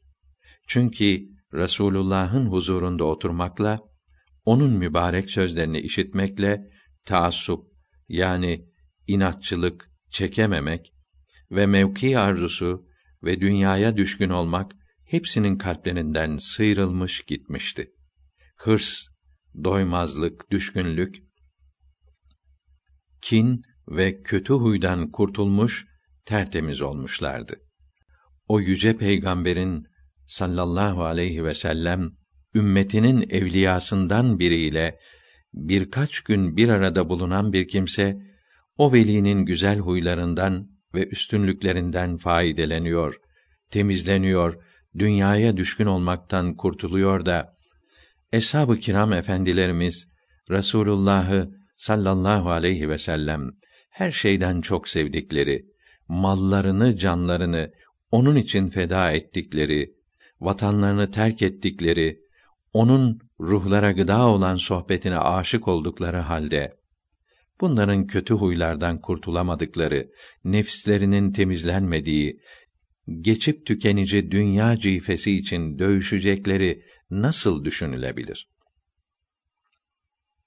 O büyükler elbette herkesten daha temizdir. Bunların ayrılığını, muharebelerini bizim gibi bozuk niyetli kimselere benzetmek, dünya için, nefslerinin bozuk isteklerine kavuşmak için dövüştüler demek hiç yakışır mı? Eshab-ı kiram için böyle çirkin şeyler düşünmek caiz değildir. Böyle söyleyen bir kimse hiç düşünmez mi ki eshab-ı kirama düşmanlık etmek, onları terbiye eden, yetiştiren Resulullah sallallahu aleyhi ve sellem efendimize düşmanlık etmek olur. Onları kötülemek Resulullah'ı kötülemek olur. Bunun için din büyükleri buyurdular ki: Eshab-ı kiramı büyük bilmeyen, onlara saygı göstermeyen bir kimse Resulullah'a iman etmemiş olur. Deve ve Sıffin muharebeleri onları kötülemeye sebep olamaz. Bu muharebelerde Hazreti Ali'ye karşı gelenlerin hepsini kötü olmaktan kurtaran, hatta sevaba kavuşturan dini sebepler vardır. Hadisi i şerifte buyuruldu ki, yanılan müçtehide bir sevap, doğruyu bulana iki veya on sevap vardır. İki sevaptan birincisi, içtihad etmek sevabıdır. İkincisi, doğruyu bulmak sevabıdır. Bu din büyüklerinin aralarında olan çekişmeler, dövüşmeler, inad ile, düşmanlık ile değildi. İçtihatları sebebiyleydi. İslamiyetin emrinin yerine getirilmesini istedikleri için idi. Eshab-ı kiramın her biri müçtehit idi. Mesela Amr İbni As'ın radıyallahu teâlâ anh, müçtehit olduğu Hadika'nın 298. sayfasındaki hadis-i şerifte bildirilmektedir. Her müçtehidin kendi içtihadıyla bulduğu, edindiği bilgiye uygun iş yapması farzdır. Kendi içtihadı her ne kadar kendinden daha büyük bir müçtehidin içtihadına uygun olmaz ise de yine kendi içtihadına uyması lazımdır. Başkasının içtihadına uyması caiz değildir. İmam-ı Azam Ebu Hanife'nin dipnot 1 Ebu Hanife Numan bin Sabit 150 miladi 767'de Bağdat'ta vefat etti. Talebesi olan Ebu Yusuf ile Muhammed Şeybani ve İmamı Muhammed Şafii'nin dipnot 2 Muhammed bin İdris Şafii 204 miladi 820'de Mısır'da vefat etti. Talebesi olan Ebu Sevr ve İsmail Müzeni çok yerde hocalarına uymadılar. Hocalarının haram dediklerinden bazılarına helal dediler. Helal buyurduklarından bazılarına haram dediler. Bundan dolayı bunlara günah işledi, kötü oldular denilemez. Böyle söyleyen hiç yoktur. Çünkü bunlar da hocaları gibi müçtehittirler. Evet, Ali radıyallahu anh efendimiz Muaviye'den ve Amr İbni As'tan radıyallahu anhüma daha yüksek, daha alim idi. Kendini onlardan ayıracak pek çok üstünlükleri vardır. İçtihadı da o ikisinin içtihatlarından daha çok kuvvetli ve isabetliydi. Fakat eshab-ı kiramın hepsi müçtehit oldukları için İkisinin de bu büyük imamın içtihadına uymaları caiz değil idi. Kendi içtihatlarına göre hareket etmeleri lazım idi. Sual Cemel ve Sıffin muharebelerinde muhacirlerden ve ensardan pek çok sahabi İmam Ali ile birlikteydi. Ona itaat ettiler, ona uydular. Bunların hepsi müçtehit iken İmam Ali'ye uymayı vacip bildiler.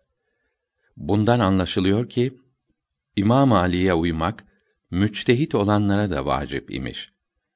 İçtihatları uymasa da onunla birleşmeleri lazım imiş denirse.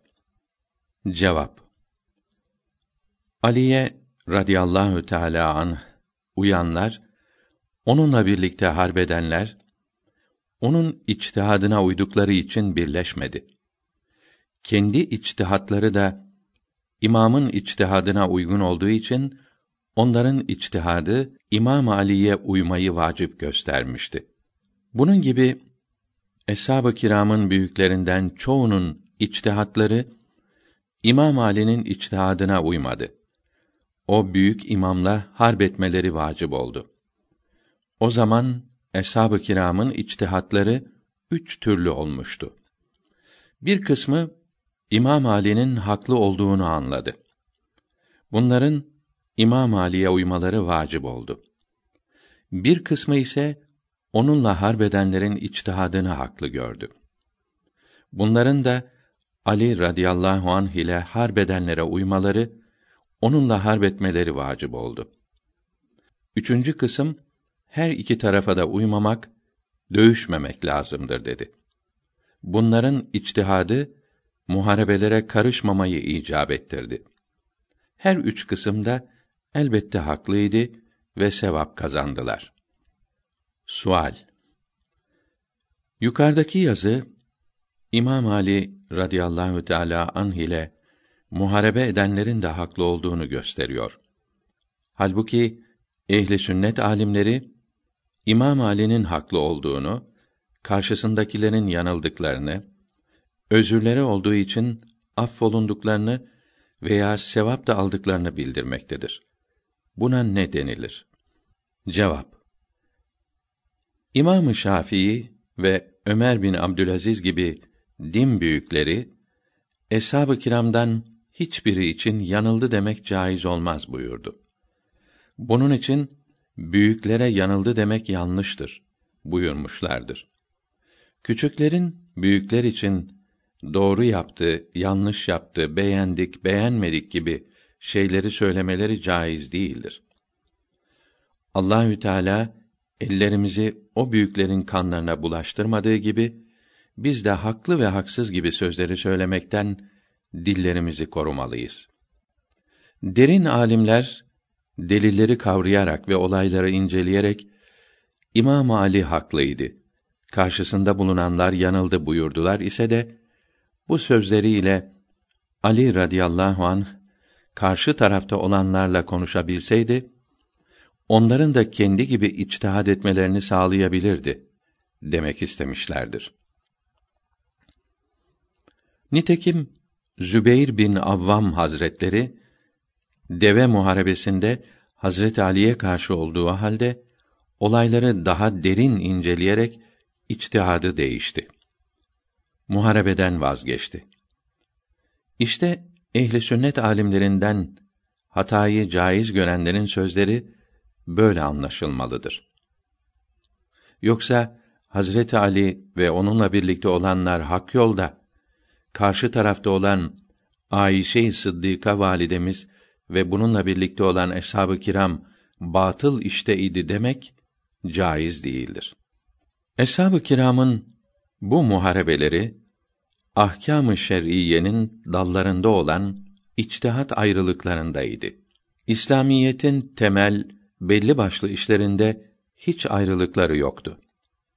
Şimdi bazı kimseler Muaviye ile Amr İbni As radıyallahu anhuma gibi din büyüklerine dil uzatıyor, saygısızlık gösteriyorlar. Eshab-ı kiramı incitmenin Resulullah'ı sallallahu aleyhi ve sellem incitmek ve küçültmek olacağını anlayamıyorlar. İmam Malik bin Enes'in Muaviye'ye veya Amr İbn As'a radıyallahu anhuma söen dipnot 1 Muaviye bin Ebu Süfyan 60 miladi 680'de Şam'da vefat etti. Amr İbni As 43 miladi 663'te Mısır'da vefat etti. Kötüleyen kimse onlara söylediği söze layık bir kimsedir. Onlara karşı edepsizlik yapanlara, söyleyenlere ve yazanlara ağır ceza vermek lazımdır. Buyurduğu Şifai Şerif'te yazılıdır. Allahü Teala kalplerimizi Habibinin eshabının sevgisiyle doldursun. O büyükleri salih ve mütteki olanlar sever. Münafık ve şaki olan sevmez. Resulullah'ın sallallahu aleyhi ve sellem eshabının kıymetlerini, üstünlüklerini anlayarak hepsini sevenlere, hepsine saygı gösterenlere ve onların yolunda gidenlere ehli sünnet denir. Birkaçını severiz, başkalarını sevmeyiz diyerek çoğunu kötüleyenlere, böylece hiçbirinin yolunda bulunmayanlara Rafizi ve Şii denir. Rafiziler İran'da, Hindistan'da ve Irak'ta çoktur. Türkiye'de hiç yoktur. Bunlardan bazısı yurdumuzdaki Müslüman temiz Alevileri aldatmak için kendilerine Alevi dedi. Halbuki Alevi Ali'yi radıyallahu an seven Müslüman demektir. Bir kimseyi sevmek için onun yolunda olmak, onun sevdiklerini sevmek lazımdır. Bunlar Ali'yi radıyallahu anh sevmiş olsalardı onun yolunda giderlerdi.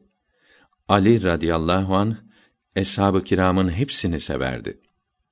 İkinci halife olan Ömer'in de radıyallahu anhuma müşaviri, derd ortağıydı. Fatıma'dan radıyallahu anha olan kızı Ümmü Gülsüm'ü Ömer'e radıyallahu anh nikah etti. Hutbede Hazreti Muaviye için kardeşlerimiz bizden ayrıldı.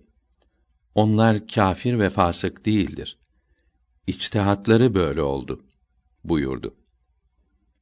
Kendisine karşı harbeden Talha radıyallahu an şehit olunca yüzünden toprakları sildi. Namazını kendi kıldırdı. Allahü Teala Kur'an-ı Kerim'de müminlerin kardeş olduğunu bildiriyor. Feth suresinin son ayeti kerimesi eshab-ı kiramın birbirleriyle seviştiklerini haber veriyor. Eshab-ı kiramdan birisini bile sevmemek ve hele düşmanlık etmek Kur'an-ı Kerim'e inanmamak olur. Ehli sünnet alimleri eshab-ı kiramın radıyallahu teala anhum ecmaîn üstünlüklerini iyi anladılar. Hepsini sevmemizi emrettiler. Müslümanları felaketten kurtardılar. Ehli beyti yani Ali'yi radıyallahu an ve bütün evladını soyunu sevmeyenlere ve ehli sünnetin göz bebeği olan bu büyüklere düşmanlık edenlere harici denir. Bugün haricilere Yezidi denilmektedir. Yezidilerin dinleri, imanları çok bozuktur. Eshab-ı kiramın hepsini severiz deyip de onların yolunda bulunmayan, kendi bozuk düşüncelerine eshabın yoludur diyenlere Vehhabi denir. Vehhabilik mezhepsiz din adamı Ahmet İbni Teymiye'nin kitaplarındaki sapık fikirleriyle Hemfer denilen İngiliz casusunun yalanlarının karışımından hasıl oldu. Vehhabiler ehli sünnet alimlerini, tasavvuf büyüklerini ve Şiileri beğenmiyor, hepsini kötülüyorlar. Müslüman yalnız kendilerini sanıyorlar. Kendileri gibi olmayanlara müşrik diyor. bunların malı canı Vehhabilere helaldir diyorlar. İbahi oluyorlar. Naslardan yani Kur'an-ı Kerim'den ve hadis-i şeriflerden yanlış, bozuk manalar çıkararak Müslümanlığı bu manalar zannediyorlar. Edille-i şer'iyeyi ve hadis-i şeriflerin çoğunu inkar ediyorlar. Dört mezhebin alimleri ehli sünnetten ayrılanların dalalete saptıklarını, İslamiyete çok zarar verdiklerini birçok kitaplarında vesikalarla ispat ettiler.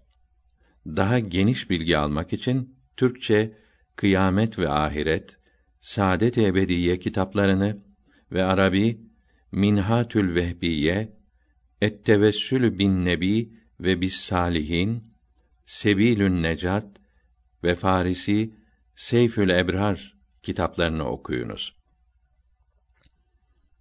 Bu kitaplar ve bid'at ehline red olarak yazılmış birçok kıymetli kitaplar İstanbul'da Hakikat Kitabevi tarafından bastırılmıştır.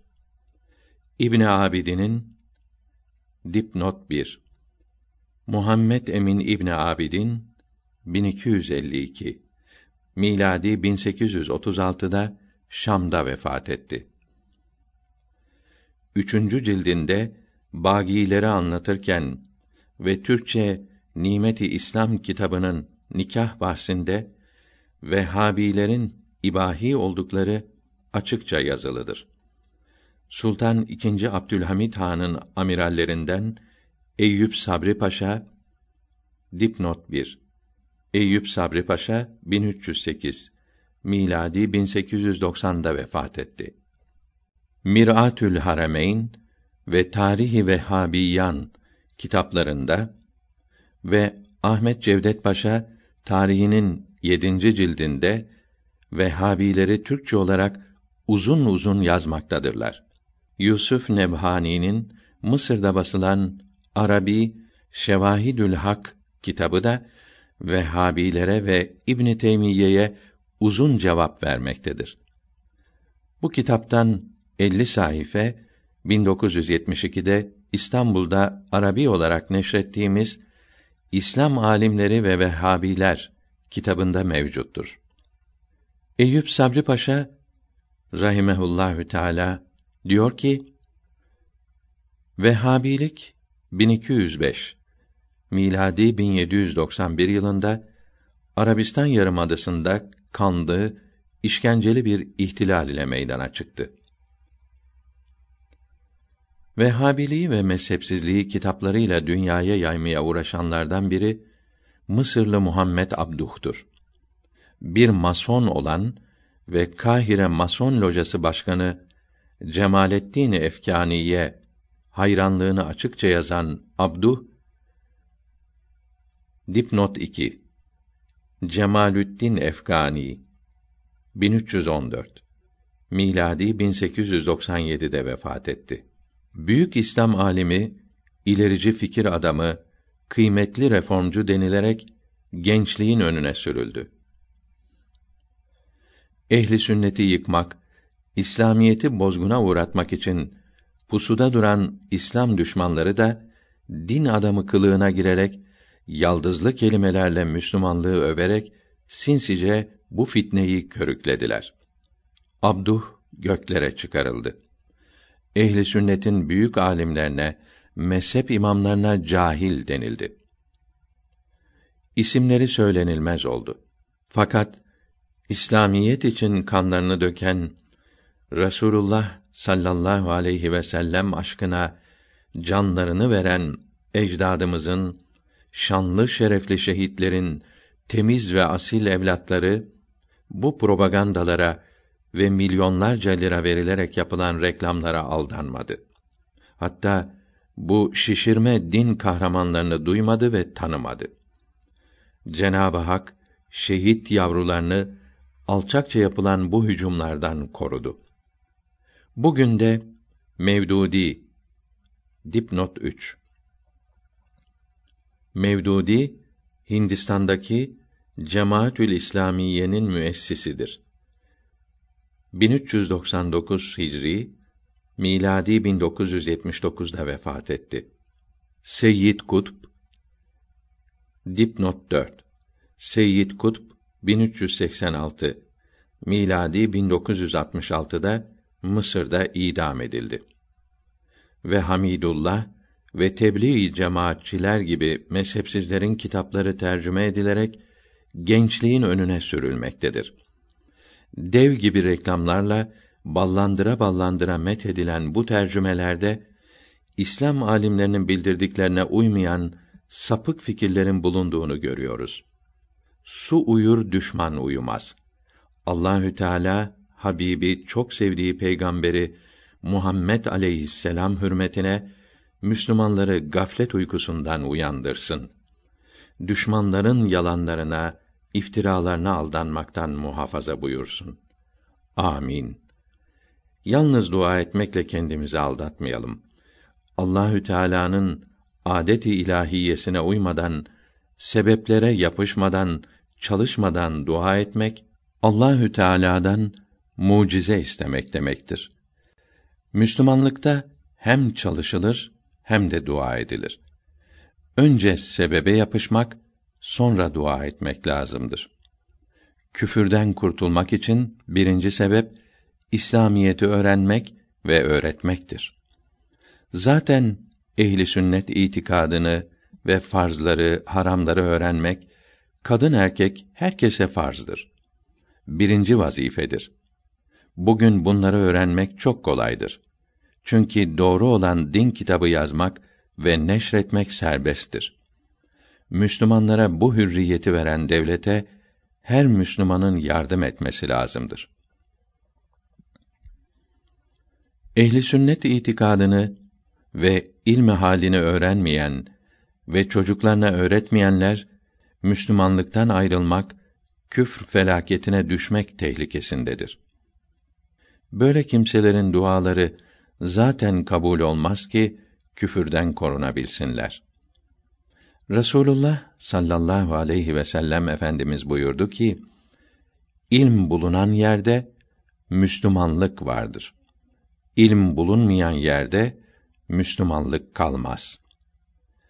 Ölmemek için yemek, içmek lazım olduğu gibi kâfirlere aldanmamak, dinden çıkmamak için de dinini, imanını öğrenmek lazımdır. Ecdadımız her zaman toplanırlar, ilmihal kitaplarını okurlar, dinlerini öğrenirlerdi. Ancak böyle Müslüman kaldılar. İslamiyetin zevkini aldılar. Bu saadet ışığını bizlere doğru olarak ulaştırabildiler. Bizim de Müslüman kalmamız yavrularımızı içimizdeki ve dışımızdaki kâfirlere kaptırmamamız için birinci ve en lüzumlu çare her şeyden önce ehli sünnet alimlerinin hazırladığı ilmihal kitaplarını okumak ve öğrenmektir. Çocuğunun Müslüman olmasını isteyen ana baba çocuğuna Kur'an öğretmelidir. Fırsat eldeyken okuyalım, öğrenelim ve çocuklarımıza sözümüzü dinleyenlere öğretelim. Mektebe gittikten sonra öğrenmeleri güç olur. Hatta imkansız olur. Felaket gelince ah etmek faide vermez. İslam düşmanlarının, zındıkların tatlı, yaldızlı kitaplarına, gazetelerine, mecmua, televizyon ve radyolarına ve filmlerine aldanmamalıdır. İbn Abidin rahimehullahü teala üçüncü ciltte buyuruyor ki hiçbir dine inanmadığı halde Müslüman görünüp küfre sebep olan şeyleri Müslümanlıkmış gibi anlatarak Müslümanları dinden çıkarmaya çalışan sinsi kâfirlere zındık denir. Sual Mezhepsizlerin bozuk kitaplarından tercüme edilmiş yazıları okuyan biri diyor ki, Kur'an-ı Kerim tefsirlerini okumalıyız. Dinimizi, Kur'an-ı Kerim'i anlamayı, din alimlerine bırakmak tehlikeli ve korkunç bir düşüncedir. Kur'an-ı Kerim'de ey din alimleri denmez. ey iman edenler, ey insanlar gibi hitaplar kullanılır. Bunun için her Müslüman Kur'an-ı Kerim'i kendisi anlayacak, başkasından beklemeyecektir. Bu kimse herkesin tefsir, hadis okumasını istiyor. İslam alimlerinin, ehli sünnet büyüklerinin kelam, fıkh ve ilmihal kitaplarını okumayı tavsiye etmiyor. Diyanet İşleri Başkanlığı'nın yayınladığı Mısırlı Reşit Rıza'nın Dipnot 1 Reşit Rıza Muhammed Abduh'un talebesidir. 1354 miladi 1935'te vefat etti. 1394 miladi 1974 tarih ve 157 sayılı İslam'da Birlik ve Fıkıh Mezhepleri kitabı da okuyanları büsbütün şaşırttı. Bu kitabın birçok yerinde mesela altıncı konuşmasında diyor ki müçtehit imamlarını peygamberler salavatullahü teala aleyhi ecmaîn kadar yükselttiler. Hatta peygamberin sallallahu teala aleyhi ve sellem hadisine uymayan bir müçtehidin sözünü tercih edip hadisi bıraktılar. Bu hadisin neshedilmiş olması veya imamımızın nezdinde başka bir hadisin bulunması muhtemeldir dediler. Bu taklitçiler hükümde hata etmesi veya bilmemesi caiz olan kimselerin sözüyle amel edip de hatadan beri olan peygamberin hadisini terk etmekle müçtehitleri taklitten de ayrılmış oluyorlar. Kur'an'dan bile ayrılmış oluyorlar. Müçtehit imamdan başka kimse Kur'an'ı anlayamaz diyorlar. Fıkıhçıların ve diğer taklitçilerin bu gibi sözleri Yahudilerden ve Hristiyanlardan intikal ettiğini gösteriyor. Halbuki Kur'an'ı ve hadisi anlamak fıkıhçıların yazdığı kitapları anlamaktan daha kolaydır. Arapça kelime ve üslupları hazmedenler Kur'an'ı ve hadisi anlamak için zorluk çekmezler. Allahü Teala'nın kendi dinini açıkça anlatmaya kadir olduğunu kim inkar eder? Resulullah'ın Allah'ın muradını herkesten iyi anladığını ve anlatmaya başkalarından daha muktedir olduğunu kim inkar edebilir? Hazreti Peygamber'in açıklamaları ümmete kafi değildir demek, onun tebliğ vazifesini tam olarak ifa edemediğini söylemeye varır. İnsanların çoğu Kur'an-ı Kerim'i ve sünneti anlayamasalardı, Cenab-ı Hak o kitap ve sünnetteki hükümlerle bütün insanları mükellef kılmazdı. İnsan inandığı şeyleri delilleriyle bilmelidir. Cenab-ı Hak taklitçiliği takbih etmiştir. Baba ve dedelerini taklit etmelerinin mazur görülmeyeceğini açıklamıştır. Ayetler gösteriyor ki taklit Allah katında asla makbul değildir. Dinin furu kısmını delillerinden anlamak iman kısmını anlamaktan daha kolaydır. Güç olanı teklif edince güç olmayanlar nasıl mükellef kılmaz? Bazı nadir hadiselerin hükmünü çıkarmak güç olur ise de bunları bilmemek ve yapmamak özür sayılır. Fıkıhçılar kendiliklerinden bir takım meseleler icat ettiler. Bunlar için hükümler ihdas eylediler. Bunlara rey, kıyas-ı celi, kıyas-ı hafi gibi şeyleri delil getirmeye kalkıştılar. Bunlar akıl yoluyla bilgi edinmek mümkün olmayan ibadetler sahasına da taşırıldı. Böylece dini genişleterek birkaç katına çıkardılar. Müslümanları külfete soktular. Ben kıyası inkar etmiyorum. İbadet sahasında kıyas yoktur diyorum. İman ve ibadetler Hazreti Peygamber zamanında tamamlandı. Kimse bunlara bir şey ilave edemez. Müçtehit imamlar insanları taklitten men etmiş, taklidi haram kılmışlardır diyor.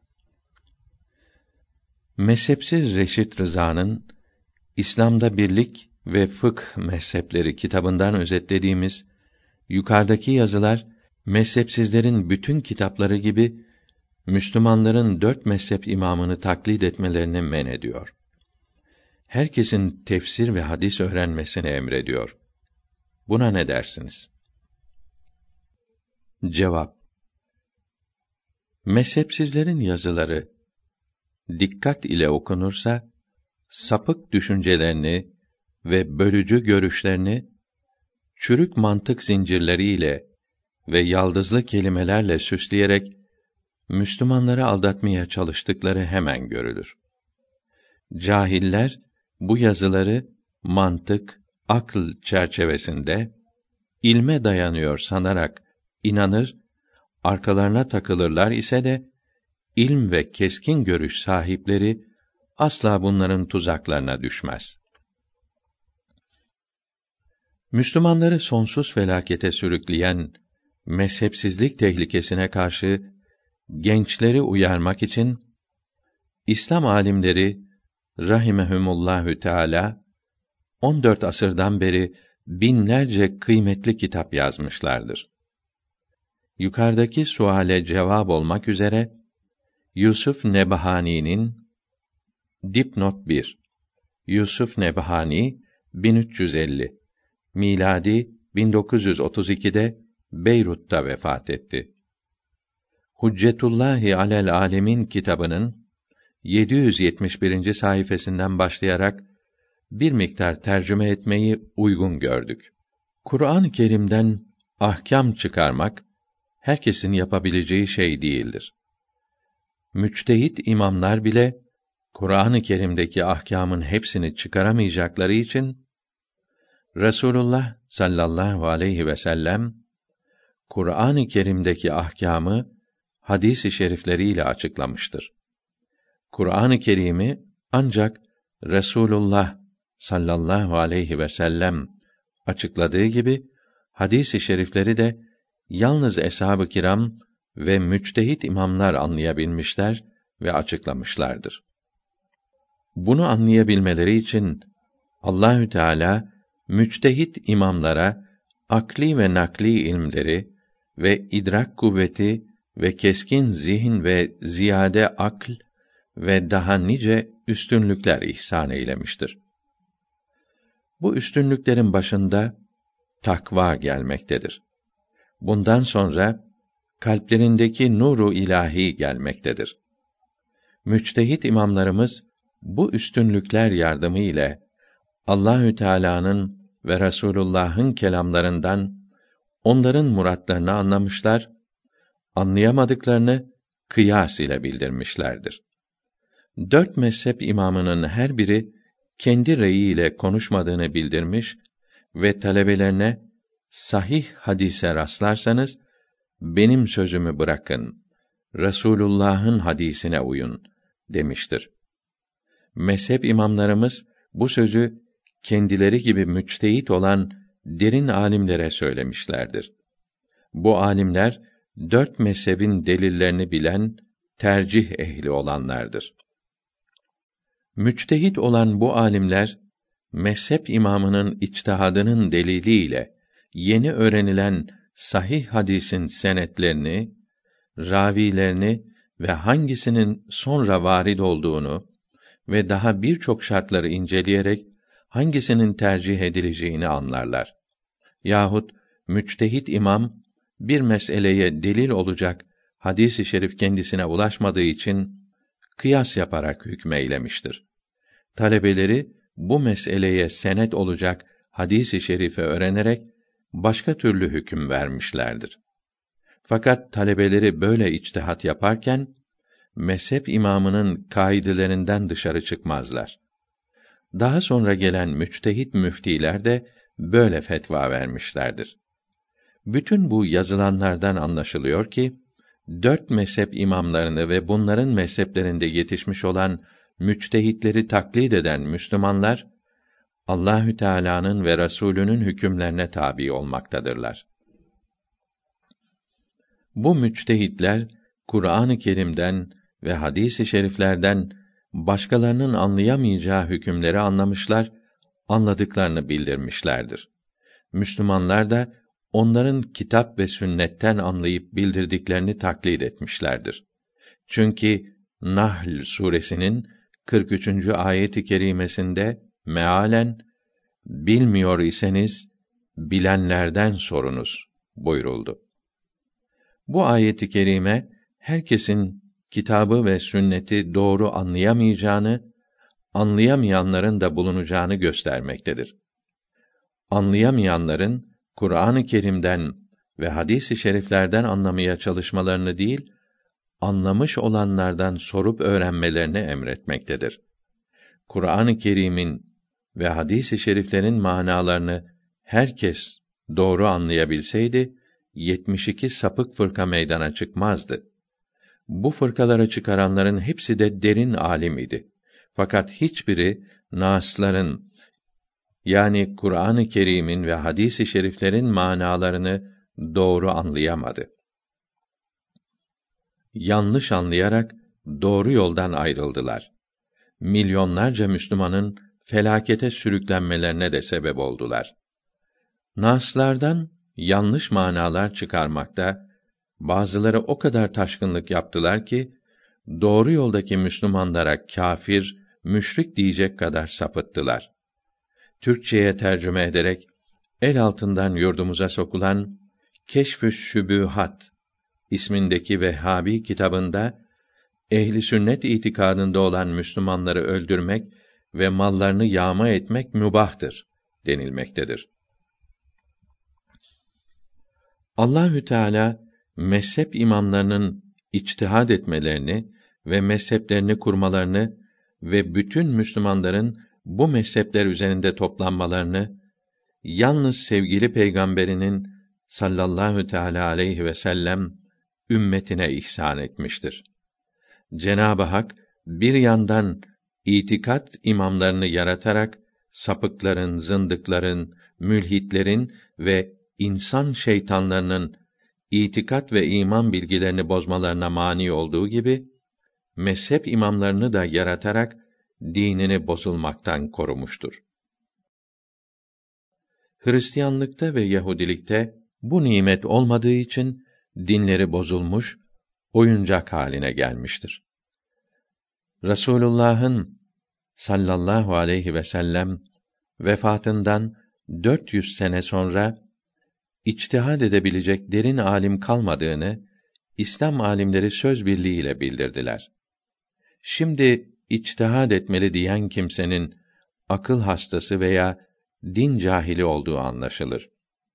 Büyük alim Celaleddin Suyuti rahimehullahü teala dipnot 1 Suyuti Abdurrahman 911 miladi 1505'te Mısır'da vefat etti.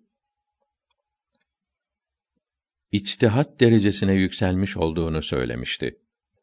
Zamanındaki alimler kendisine bir sual sorup buna iki çeşit cevap verilmiş olduğunu, bunlardan hangisinin daha sağlam olduğunu bildirmesini söylediler. Cevap veremedi. İşinin çok olduğundan buna vakt ayıramayacağını bildirdi. Halbuki kendisinden istenilen şey fetvada içtihat yapmasıydı. Bu ise içtihat derecelerinin en aşağısıdır. İmam-ı Suyuti gibi derin bir alim fetvada içtihattan kaçınınca Müslümanları mutlak içtihat yapmaya sürükleyenlere deli veya din cahili denilmez de ne denir? İmam-ı Gazali rahimehullahü teala dipnot 2 İmamı Muhammed Gazali 505 miladi 1111'de Tuz şehrinde vefat etti. Kendi zamanında müçtehit bulunmadığını İhyaül Ulum kitabında bildirmiştir. Müçtehit olmayan bir Müslüman bir sahih hadis öğrenip mezhebi imamının buna uymayan hükmünü yapmak kendine ağır gelirse bu Müslümanın dört mezhep arasında bu hadise uygun içtihad etmiş olan müçtehidi arayıp bulması ve bu işini onun mezhebine göre yapması lazımdır. Büyük alim İmam-ı Nevevi rahimehullahü teala dipnot 3 Yahya Nevevi 676 miladi 1277'de Şam'da vefat etti. Ravdatü't Talibin kitabında bunu uzun açıklamaktadır. Çünkü içtihat derecesine yükselmemiş olanların kitaptan ve sünnetten ahkam çıkarmaları caiz değildir. Şimdi bazı cahiller kendilerinin mutlak içtihat derecesine yükseldiklerini naslardan yani kitaptan ve sünnetten ahkam çıkarabileceklerini ve dört mezhepten birini taklit etmeye ihtiyaçları kalmadığını söylüyorlar. Senelerden beri taklit etmiş oldukları mezhebi terk ediyorlar. Bozuk düşünceleriyle mezhepleri çürütmeye kalkışıyorlar. Bizim gibi olan din adamlarının reylerine uyamayız gibi cahilce, ahmakça şeyler söylüyorlar. Şeytanın vesvesesi ve nefslerinin tahrikiyle üstünlük iddia ediyorlar. Böyle sözleriyle üstünlüklerini değil, ahmaklıklarını ve alçaklıklarını ortaya koymuş olduklarını anlayamıyorlar. Bunlar arasında herkes tefsir okumalı, tefsirden ve Buhari'den ahkam çıkarmalıdır diyen ve yazan cahilleri ve sapıkları da görmekteyiz. Sakın Müslüman kardeşim, böyle ahmaklarla arkadaşlık etmekten bunları din adamı sanmaktan ve uydurma kitaplarını okumaktan çok sakın. İmamının mezhebine sımsıkı sarıl. Dört mezhepten dilediğini ve beğendiğini seçebilirsin. Fakat mezheplerin kolaylıklarını araştırmak, yani mezhepleri telfik etmek caiz değildir. Telfik demek, mezheplerin kolaylıklarını toplayarak yapılan bir işin bu mezheplerden hiçbirine uymaması demektir.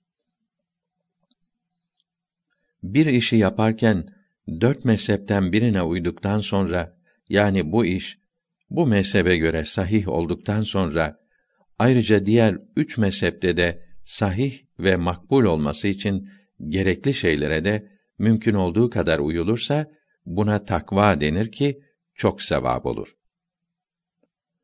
Hadis-i şerifleri okuyup iyi anlayabilen bir Müslümanın önce kendi mezhebinin delilleri olan hadisleri öğrenmesi, sonra bu hadislerin methettiği işleri yapıp yasak ettiği işlerden sakınması, din İslam'ın büyüklüğünü, kıymetini ve Allahü Teala'nın ve Resulullah'ın sallallahu aleyhi ve sellem isimlerinin ve sıfatlarının kemalatını ve Resulullah'ın sallallahu aleyhi ve sellem hayatını ve faziletlerini ve mucizelerini ve dünyanın, ahiretin, cennetin ve cehennemin hallerini ve melekleri, cinleri ve geçmiş ümmetleri ve peygamberleri ve kitaplarını ve Kur'an-ı Kerim'in ve Resulullah'ın üstünlüklerini ve onun âlinin ve ashabının Rıdvanullahi Teala aleyhi mecmain hallerini ve kıyamet alametlerini ve daha nice dünya ve ahiret bilgilerini öğrenmesi lazımdır. Resulullah'ın sallallahu aleyhi ve sellem hadis-i şeriflerinde dünya ve ahiretin bütün bilgileri toplanmıştır. Bu yazdıklarımız anlaşılınca müçtehitlerin hadis-i şeriflerden çıkardıkları din hükümlerinin faydası olmaz diyen kimsenin ne kadar cahil olduğu ortaya çıkar. Hadis-i şeriflerin bildirdikleri sayısız ilimler arasında ibadetleri ve muamelatı bildiren hadis-i şerifler pek az kalmaktadır. Bazı alimlere göre 500 kadardır. Tekrar edilmiş olanları da katılırsa üç bini geçmez. Bu kadar az hadisi şerif arasından sahih bir hadisi dört mezhep imamından hiçbirinin işitmemiş olması düşünülemez. Sahih hadisleri dört mezhep imamından en az birisi delil olarak almıştır. kendi mezhebindeki bir işin sahih olan bir hadisi şerife uygun olmadığını gören bir Müslümanın bu hadisi şerife göre içtihad etmiş olan başka bir mezhebe uyarak bu işi yapması lazımdır.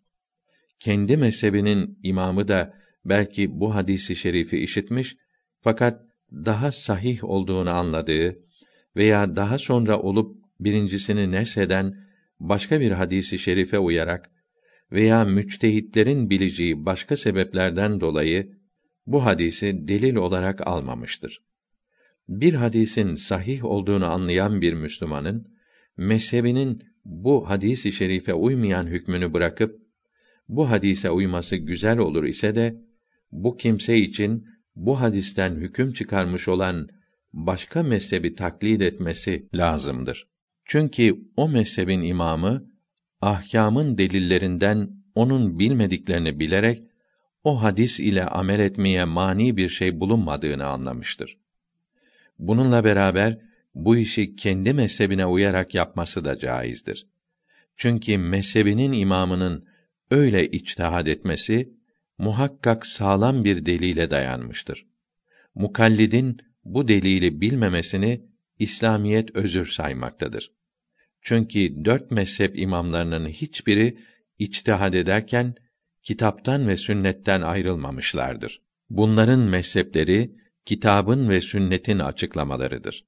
Kitabın ve sünnetin manalarını ve hükümlerini Müslümanlara açıklamışlardır. Onların anlayabilecekleri şekilde anlatmışlar, kitaplara geçirmişlerdir.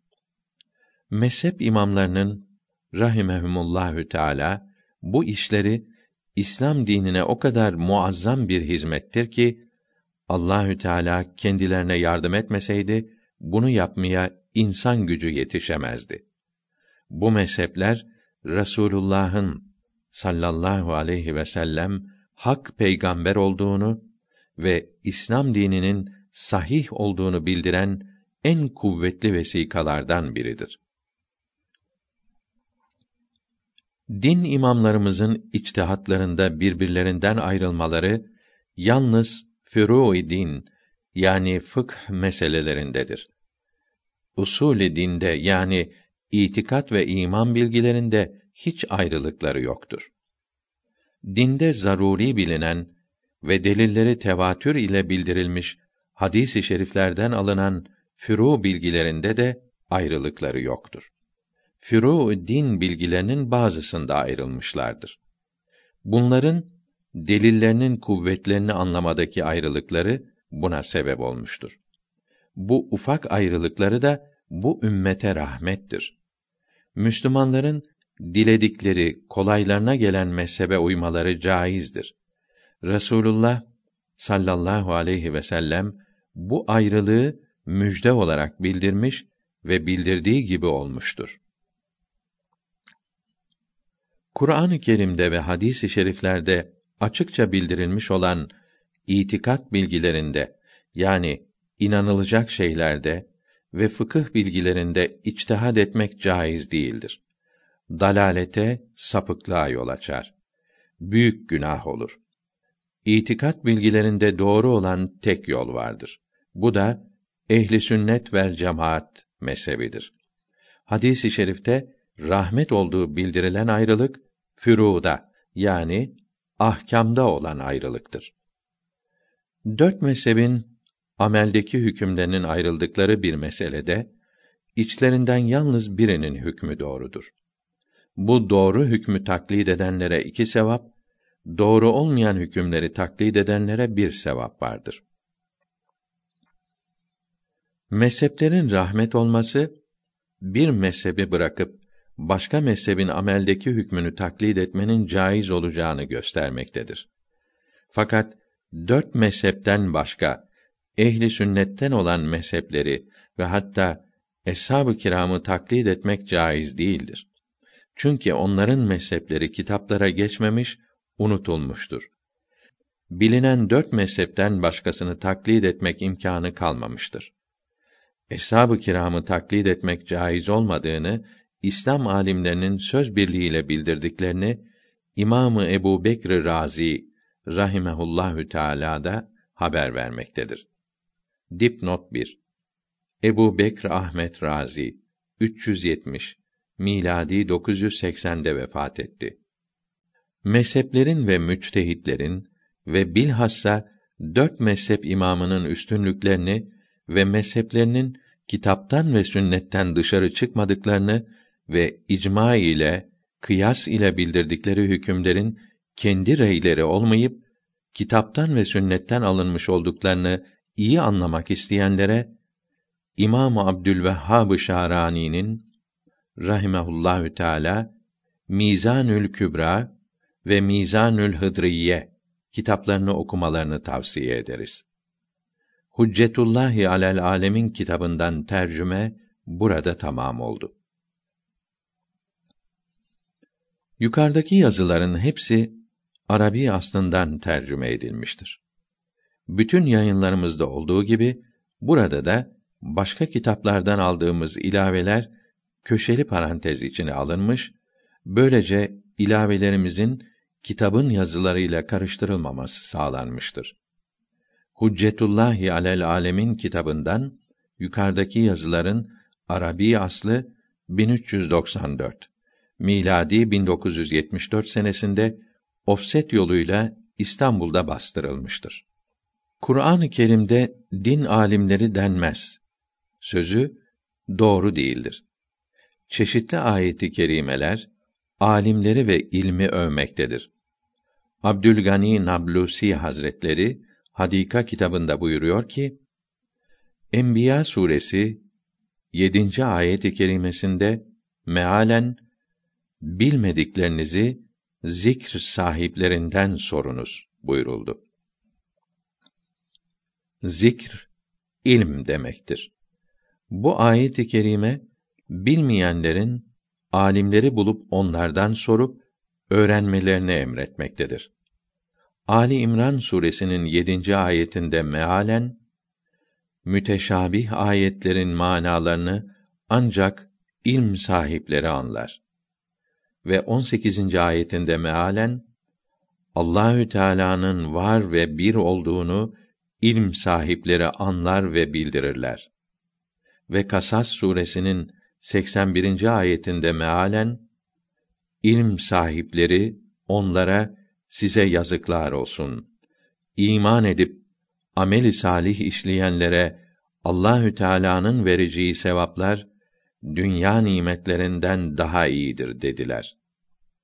Ve Rum suresinin 56. ayetinde mealen in ve iman sahipleri dünyadayken inkar ettiğiniz kıyamet günü işte bugündür diyeceklerdir. Ve İsra suresinin 108. ayetinde mealen ilm sahipleri Kur'an-ı Kerim'i işitince secde ederler ve sahibimizde hiçbir kusur yoktur. O verdiği sözden dönmez derler. Ve Hac suresi 54. ayetinde mealen ilm sahipleri Kur'an-ı Kerim'in Allah kelamı olduğunu anlar. Ve Ankebut suresinin 50. ayetinde mealen Kur'an-ı Kerim ilm sahiplerinin kalplerinde yerleşmiştir. Ve Sebe suresinin 6. ayetinde mealen ilm sahipleri Kur'an-ı Kerim'in Allah kelamı olduğunu ve Allahü Teala'nın rızasına kavuşturduğunu bilirler. Ve Mücadele suresinin 11. ayetinde mealen ilm sahiplerine cennette yüksek dereceler verilecektir. Ve Fatır suresinin 27. ayetinde mealen Allahü Teala'dan ancak ilm sahipleri korkar. Ve Hucurat suresinin 14. ayetinde mealen en kıymetliniz Allahü Teala'dan çok korkanınızdır buyurulmuştur. Hadika'nın 365. sayfasındaki hadis-i şeriflerde Allahü Teala ve melekler ve her canlı insanlara iyilik öğretene dua ederler ve kıyamet günü önce peygamberler, sonra alimler, sonra şehitler şefaat edeceklerdir. Ve ey insanlar biliniz ki ilm alimden işiterek öğrenilir. İlm öğreniniz. İlm öğrenmek ibadettir. İlm öğretene ve öğrenene cihat sevabı vardır. İlm öğretmek sadaka vermek gibidir. Alimden ilm öğrenmek teheccüd namazı kılmak gibidir buyuruldu. Hülasa Fetva kitabının sahibi Tahir Buhari rahimehullahü teala Dipnot 1 Tahir Buhari 542 miladi 1147'de vefat etti. Diyor ki, fıkh kitabı okumak, geceleri namaz kılmaktan daha sevaptır. Çünkü farzları, haramları, alimlerden veya yazmış oldukları kitaplardan öğrenmek farzdır.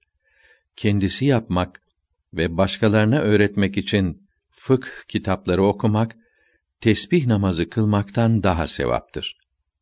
Hadis-i şeriflerde ilmi öğrenmek bütün nafile ibadetlerden daha sevaptır. Çünkü kendine de öğreteceği kimselere de faydası vardır. Ve başkalarına öğretmek için öğrenen kimseye sıddıklar sevabı verilir buyuruldu. İslam bilgileri ancak üstattan ve kitaptan öğrenilir. İslam kitaplarına ve rehbere lüzum yoktur diyenler yalancıdır, zındıktır. Müslümanları aldatmakta, felakete sürüklemektedir. Din kitaplarındaki bilgiler Kur'an-ı Kerim'den ve hadis-i şeriflerden çıkarılmıştır. Hadikadan tercüme tamam oldu. Dipnot 2 Hadika'nın müellifi Abdülgani Nablusi 1143 miladi 1731'de vefat etti. Allahü Teala Resulünü Kur'an-ı Kerim'i tebliğ etmek, öğretmek için gönderdi. Eshab-ı kiram Kur'an-ı Kerim'deki bilgileri Resulullah'tan öğrendiler.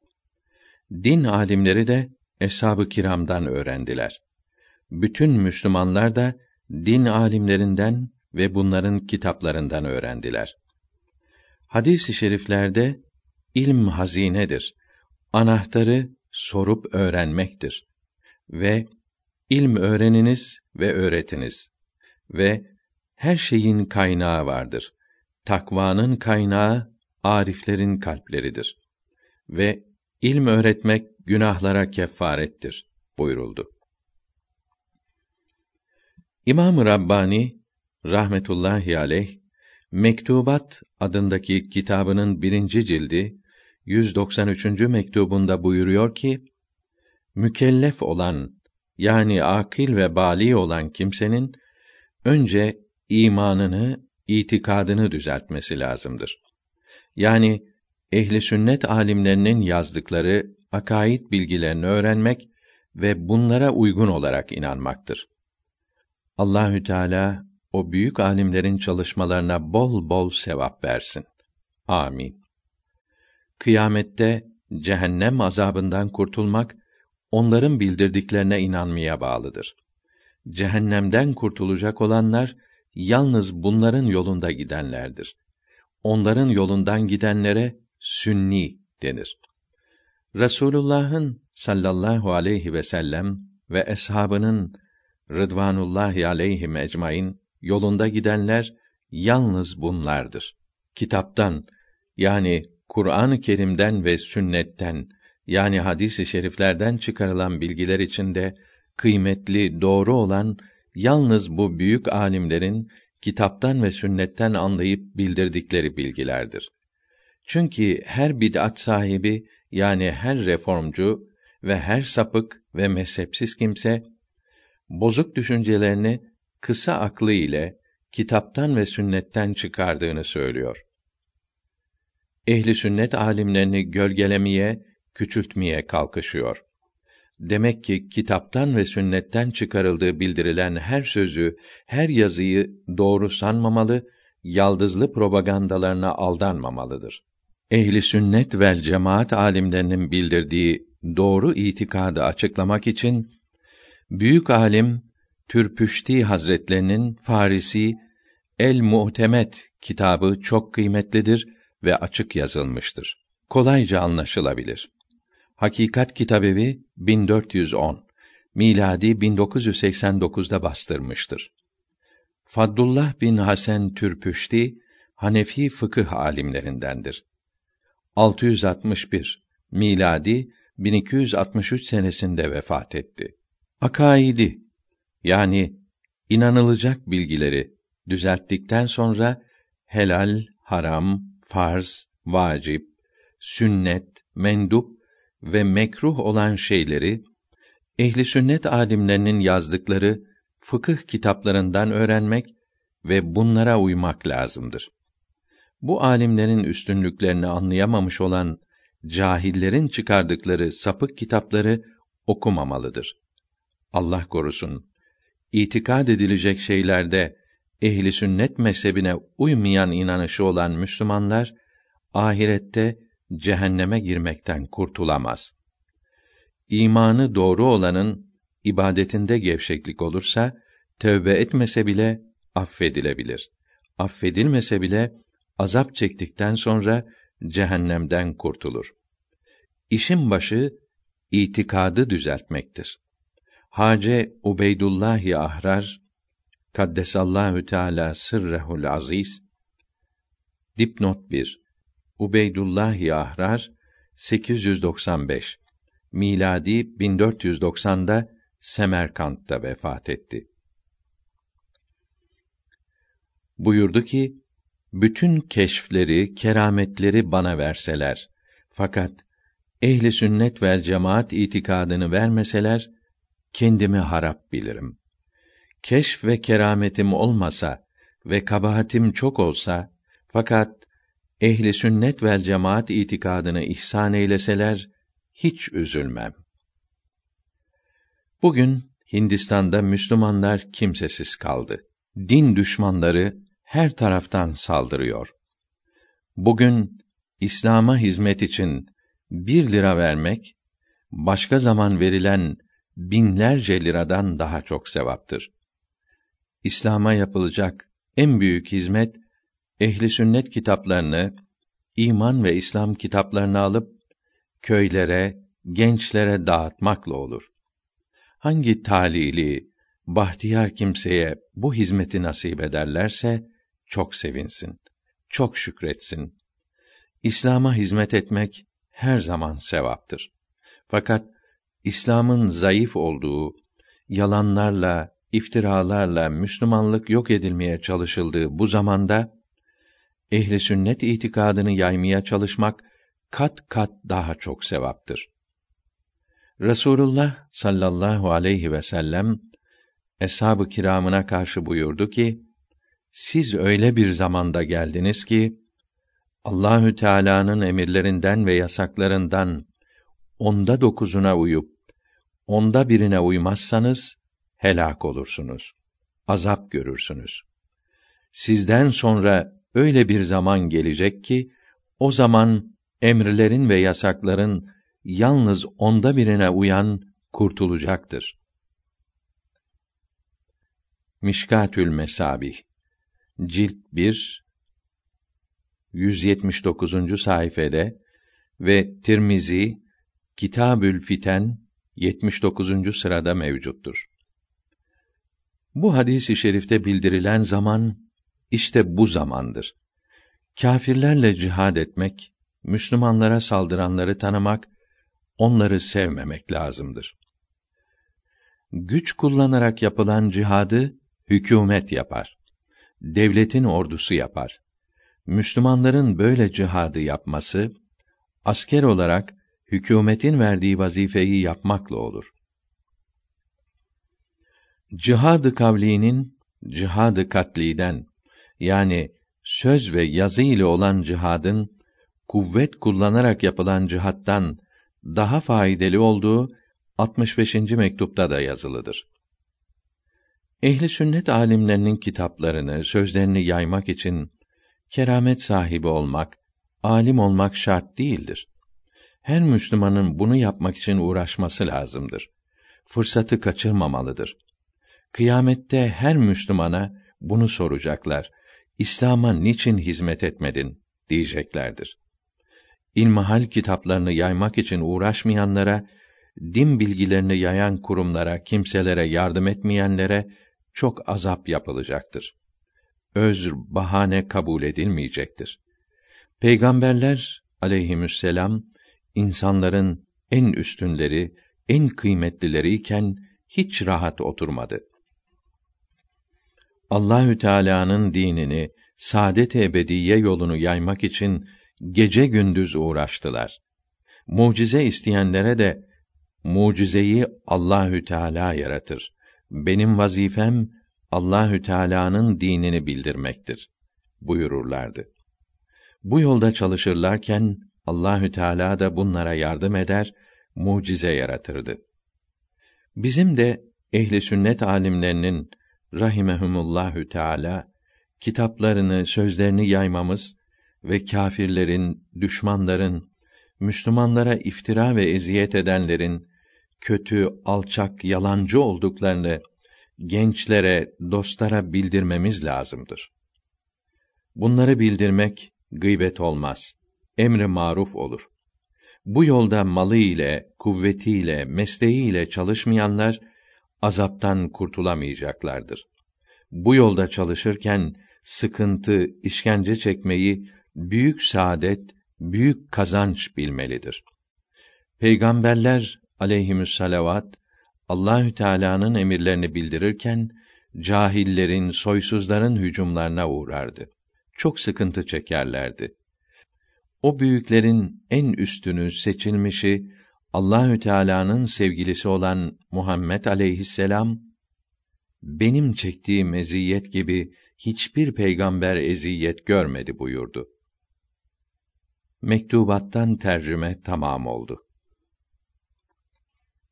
Her Müslümanın ehli sünnet itikadını öğrenmesi ve sözü geçenlere öğretmesi lazımdır.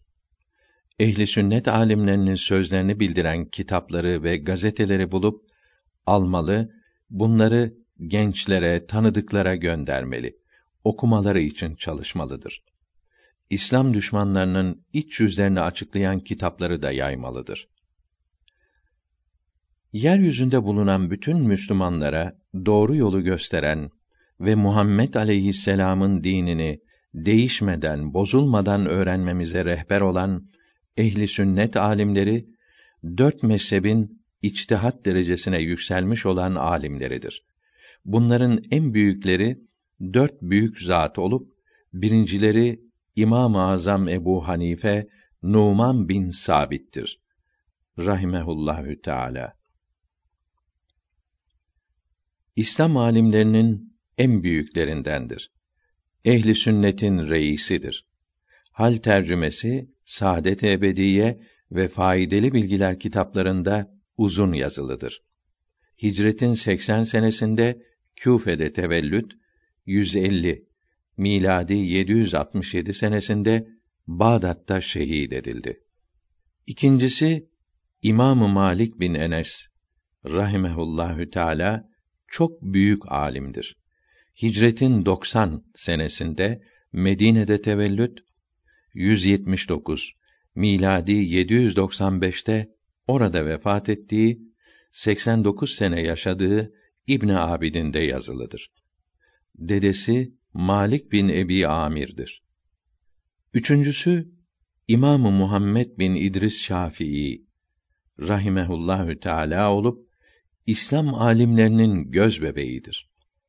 150 senesinde Filistin'de Gazze'de tevellüt 204 miladi 820'de Mısır'da vefat etti.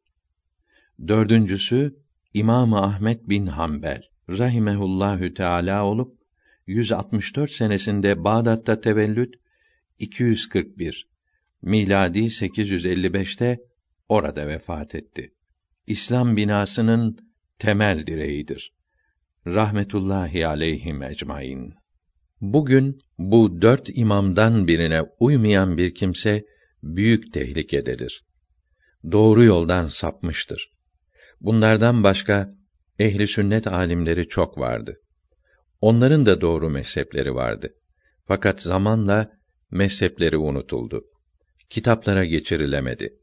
Mesela Fukahâ-i Seb'a denilen Medine'deki yedi büyük alim ve Ömer bin Abdülaziz, Süfyan bin Uyeyne, dipnot 1.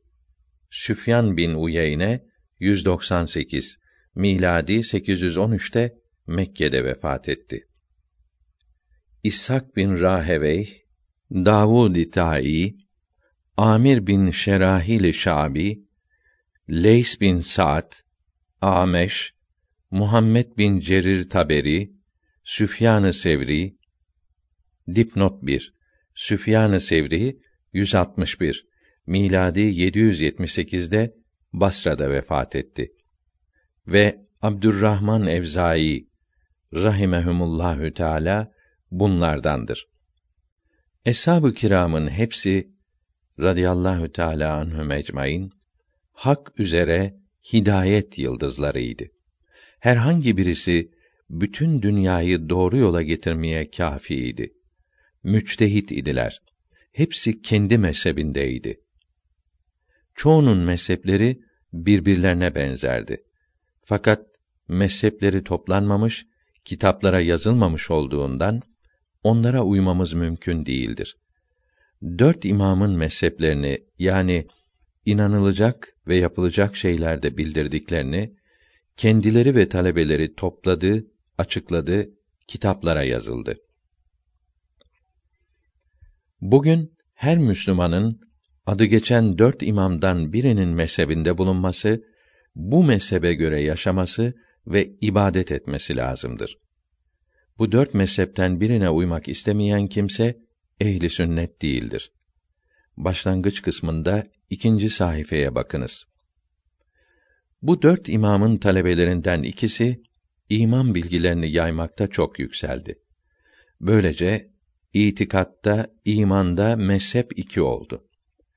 Kur'an-ı Kerim'e ve hadis-i şeriflere uygun doğru iman yalnız bu ikisinin bildirdiği imandır.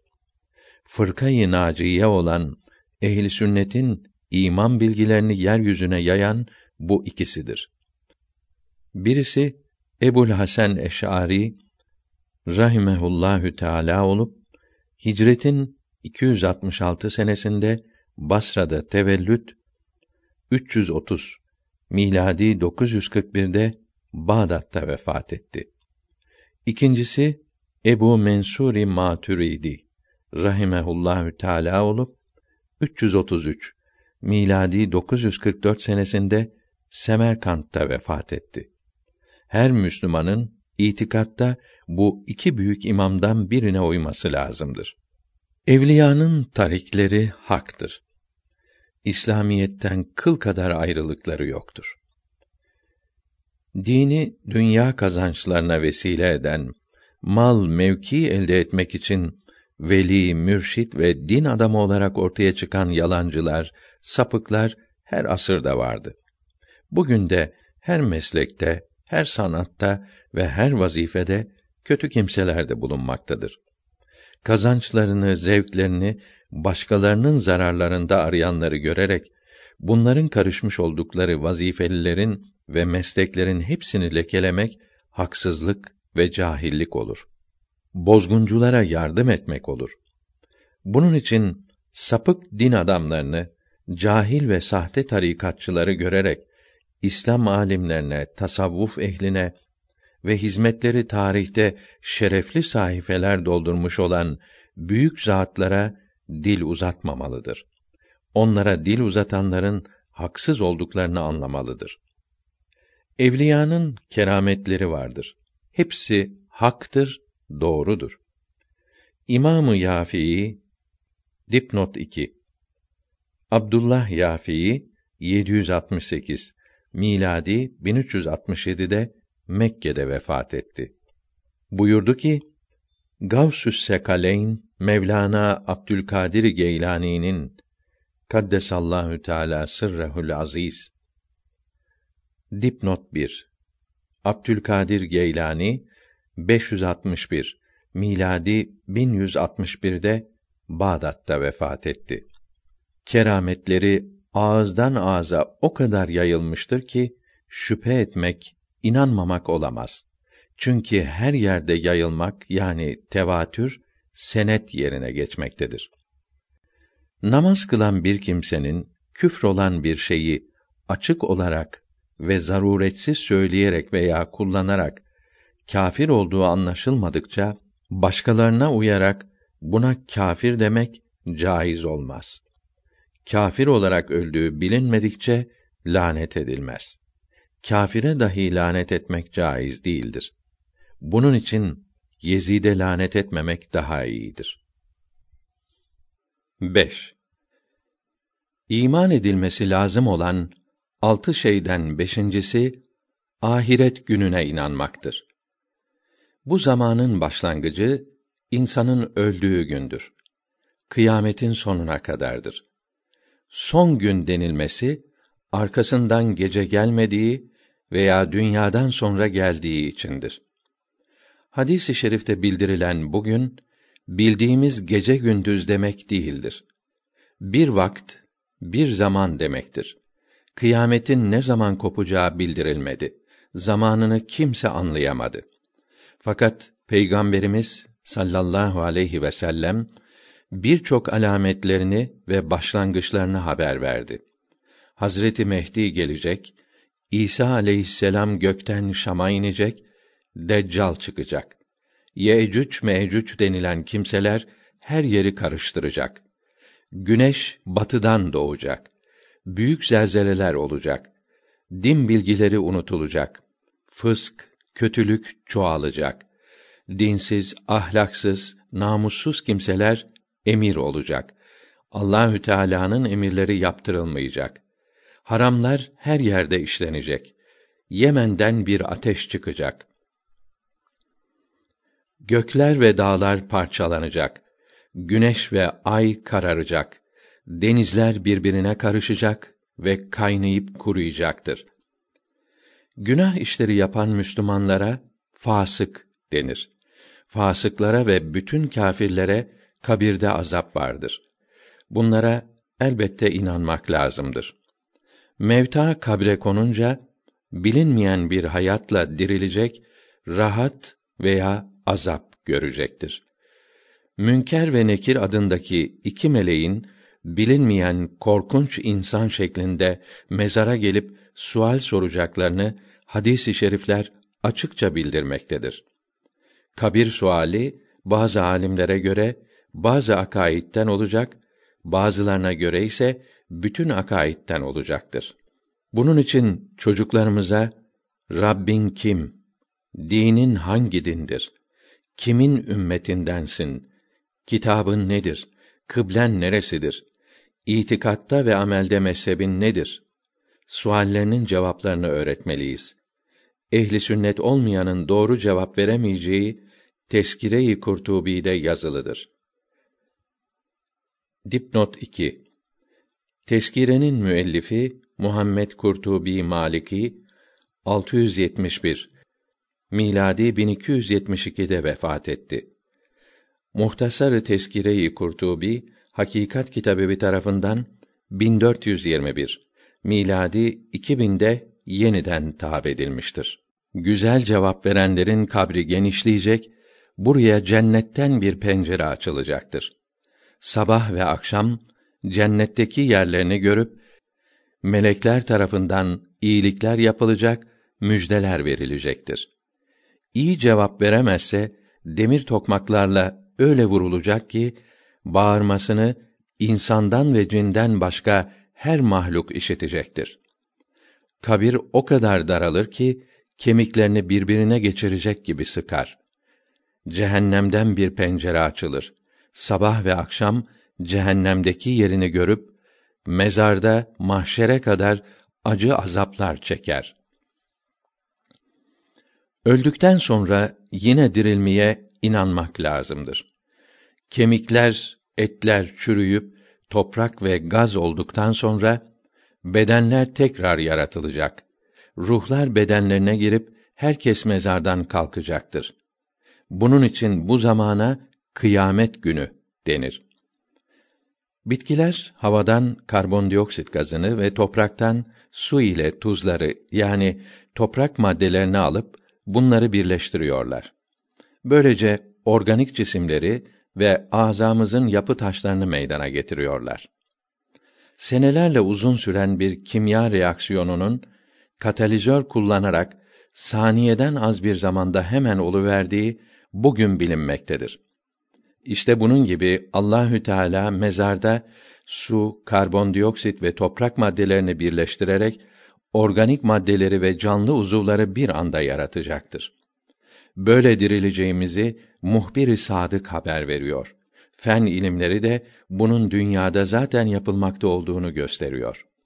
Bütün canlılar mahşer yerinde toplanacak. Her insanın amel defterleri uçarak sahibine gelecektir. Bunları yerleri, gökleri, zerreleri, yıldızları yaratan sonsuz kudret sahibi olan Allahü Teala yapacaktır.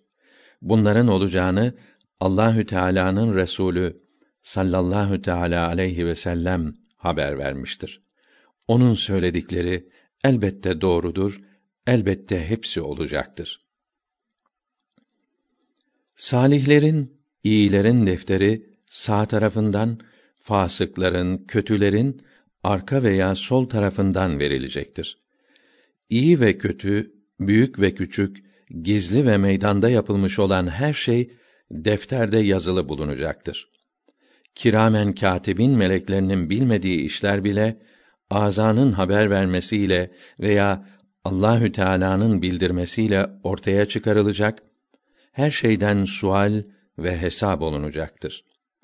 Mahşerde Allahü Teala'nın dilediği her gizli şey meydana çıkacaktır.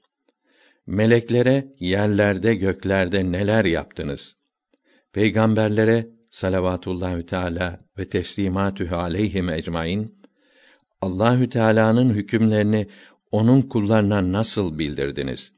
Herkese de peygamberlere nasıl uydunuz? Sizlere bildirilen vazifeleri nasıl yaptınız? Birbiriniz arasında bulunan hakları nasıl gözettiniz diye sorulacaktır.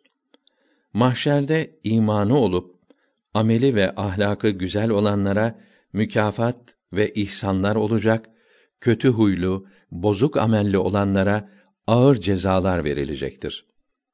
Allahü Teala dilediği müminlerin büyük ve küçük bütün günahlarını fadlı ile, ihsanı ile affedecektir. Şirkten, küfürden başka her günahı dilerse affedecek, dilerse adaletiyle küçük günahlar için de azap edecektir müşrik ve kâfir olarak öleni hiç affetmeyeceğini bildirmektedir.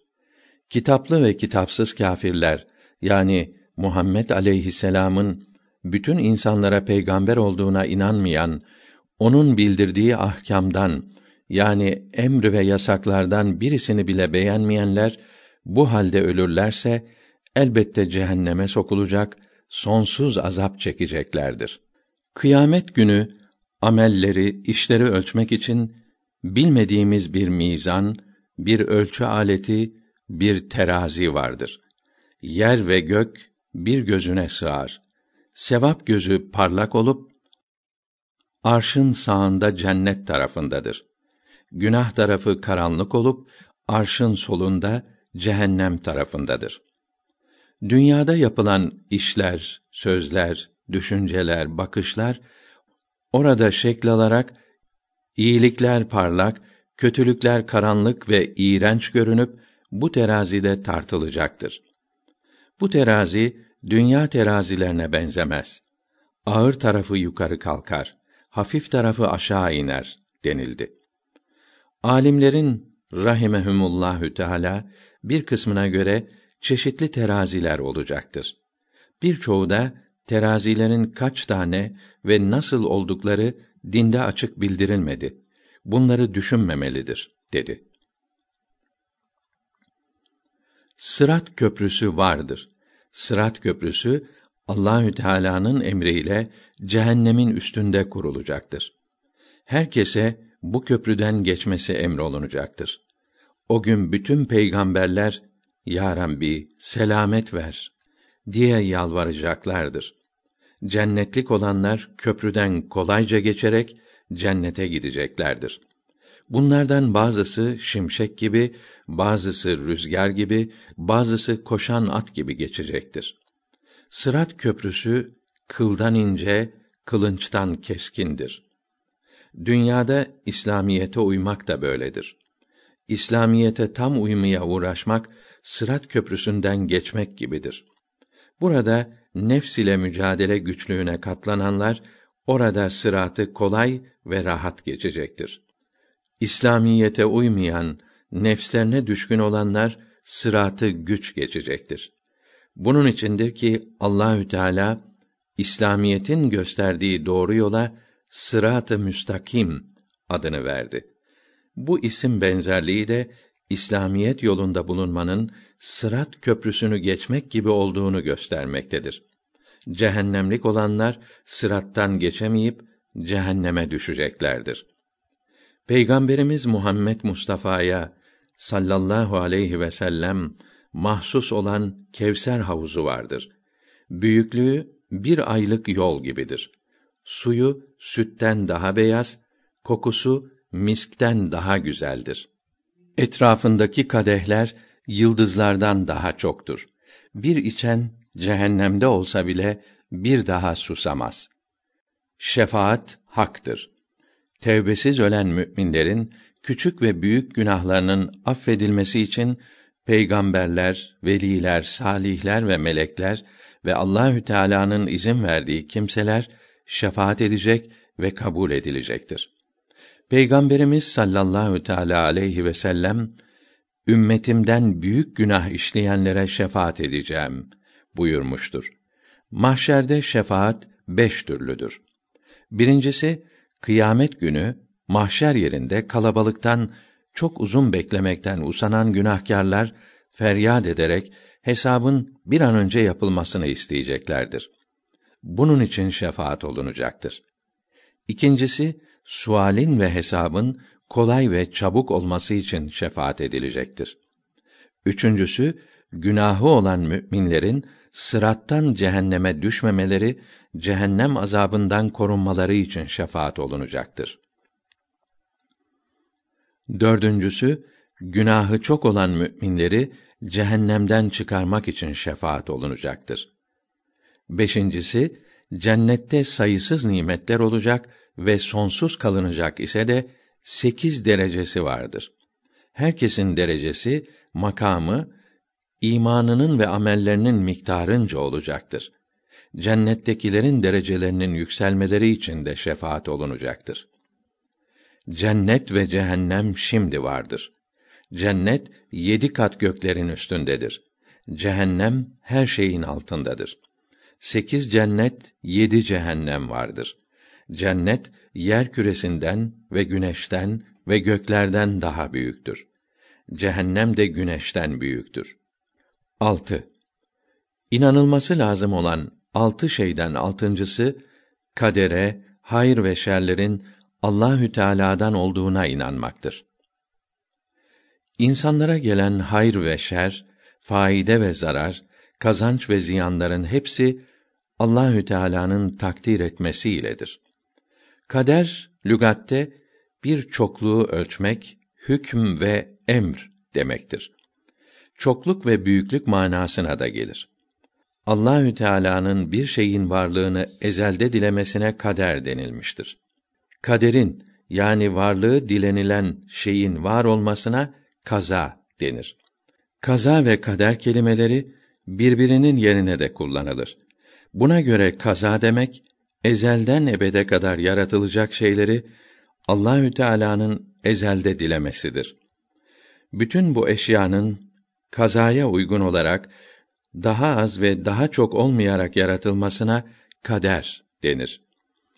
Allahü Teala olacak her şeyi ezelde, sonsuz öncelerde biliyordu.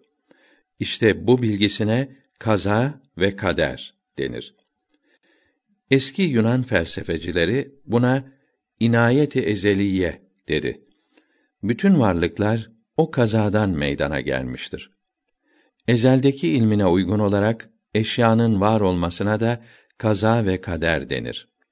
Kadere iman etmek için iyi bilmeli ve inanmalıdır ki Allahü Teala bir şeyi yaratacağını ezelde irade etti, dilediyse az veya daha çok olmaksızın dilediği gibi var olması lazımdır.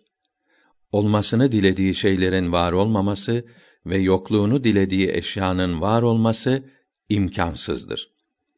Bütün hayvanların, nebatların, cansız varlıkların, katıların, sıvıların, gazların, yıldızların, moleküllerin, atomların, elektronların, elektromanyetik dalgaların, kısaca her varlığın hareketi, fizik olayları, kimya tepkimeleri, çekirdek reaksiyonları, enerji alışverişleri, canlılardaki fizyolojik faaliyetler, her şeyin olup olmaması, kulların iyi ve kötü işleri, dünyada ve ahirette bunların cezasını görmeleri ve her şey ezelde Allahü Teala'nın ilminde var idi.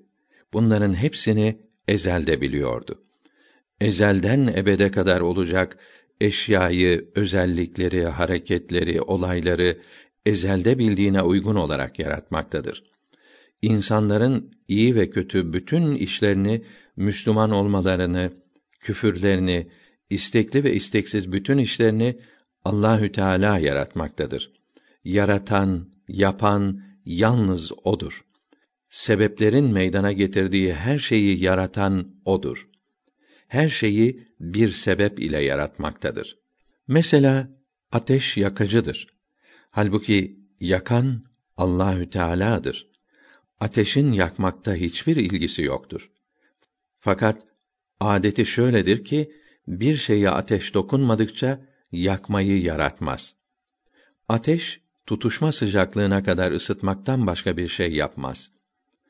Organik cisimlerin yapısında bulunan karbona, hidrojene, oksijenle birleşmek ilgisi veren, elektron alışverişlerini sağlayan ateş değildir.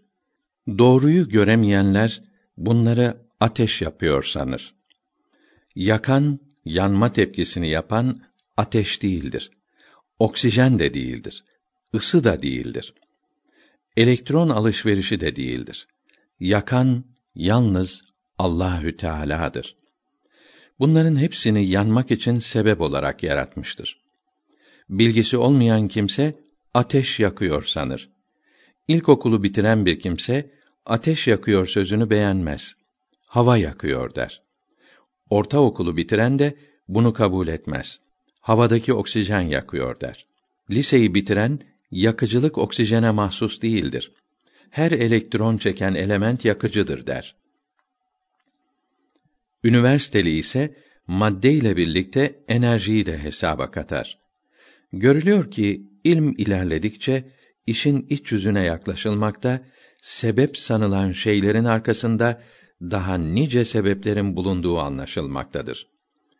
İlmin, fennin en yüksek derecesinde bulunan, hakikatleri tam gören peygamberler aleyhisselam ve o büyüklerin izinde giderek ilm deryalarından damlalara kavuşan İslam alimleri rahimehumullahü teala bugün yakıcı, yapıcı sanılan şeylerin aciz, zavallı birer vasıta ve mahluk olduklarını, hakiki yapıcının, yaratıcının sebepler değil, Allahü Teala olduğunu bildiriyor. Yakıcı Allahü Teala'dır. Ateşsiz de yakar. Fakat ateş ile yakmak adetidir. Yakmak istemezse ateş içinde de yakmaz. İbrahim aleyhisselamı ateşte yakmadı. Onu çok sevdiği için adetini bozdu. Nitekim ateşin yakmasını önleyen maddeler de yaratmıştır. Bu maddeleri kimyagerler bulmaktadır. Allahü Teala dileseydi her şeyi sebepsiz yaratırdı. Ateşsiz yakardı. Yemeden doyururdu. Tayyaresiz uçururdu. Radyosuz uzaktan duyururdu. Fakat lütfederek, kullarına iyilik ederek her şeyi yaratmasını bir sebebe bağladı. Belirli şeyleri belli sebeplerle yaratmayı diledi. İşlerini sebeplerin altına gizledi. Kudretini sebepler altında sakladı. Onun bir şeyi yaratmasını isteyen o şeyin sebebine yapışır, o şeye kavuşur. Lambayı yakmak isteyen kibrit kullanır. Zeytinyağı çıkarmak isteyen baskı aleti kullanır. Başı ağrıyan aspirin kullanır. Cennete gidip sonsuz nimetlere kavuşmak isteyen İslamiyete uyar. Kendini tabanca ile vuran ölür. Zehir içen ölür. Terliyken su içen hasta olur. Günah işleyen, imanını gideren de cehenneme gider.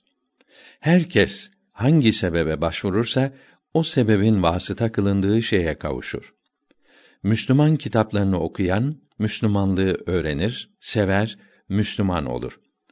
Dinsizlerin ve mezhepsizlerin arasında yaşayan, onların sözlerini dinleyen din cahili olur. Din cahillerinin çoğu kâfir olur. İnsan hangi yerin vasıtasına binerse oraya gider. Hak tecelli eyleyince her işi asan eder. Halk eder esbabını bir lahzada ihsan eder. Allahü Teala işlerini sebeplerle yaratmamış olsaydı kimse kimseye muhtaç olmazdı. Herkes her şeyi Allahü Teala'dan ister, hiçbir şeye başvurmazdı. Böyle olunca insanlar arasında amir, memur, işçi, sanatkar, talebe, hoca ve nice insanlık bağları kalmaz, dünya ve ahiretin nizamı bozulurdu. Güzel ile çirkin, iyi ile fena ve muti ile asi arasında fark kalmazdı. Allahü Teala dileseydi adetini başka türlü yapardı. Her şeyi o adetine göre yaratırdı. Mesela dileseydi kâfirleri dünyada zevk ve safasına düşkün olanları, can yakanları, insanları aldatanları cennete sokardı.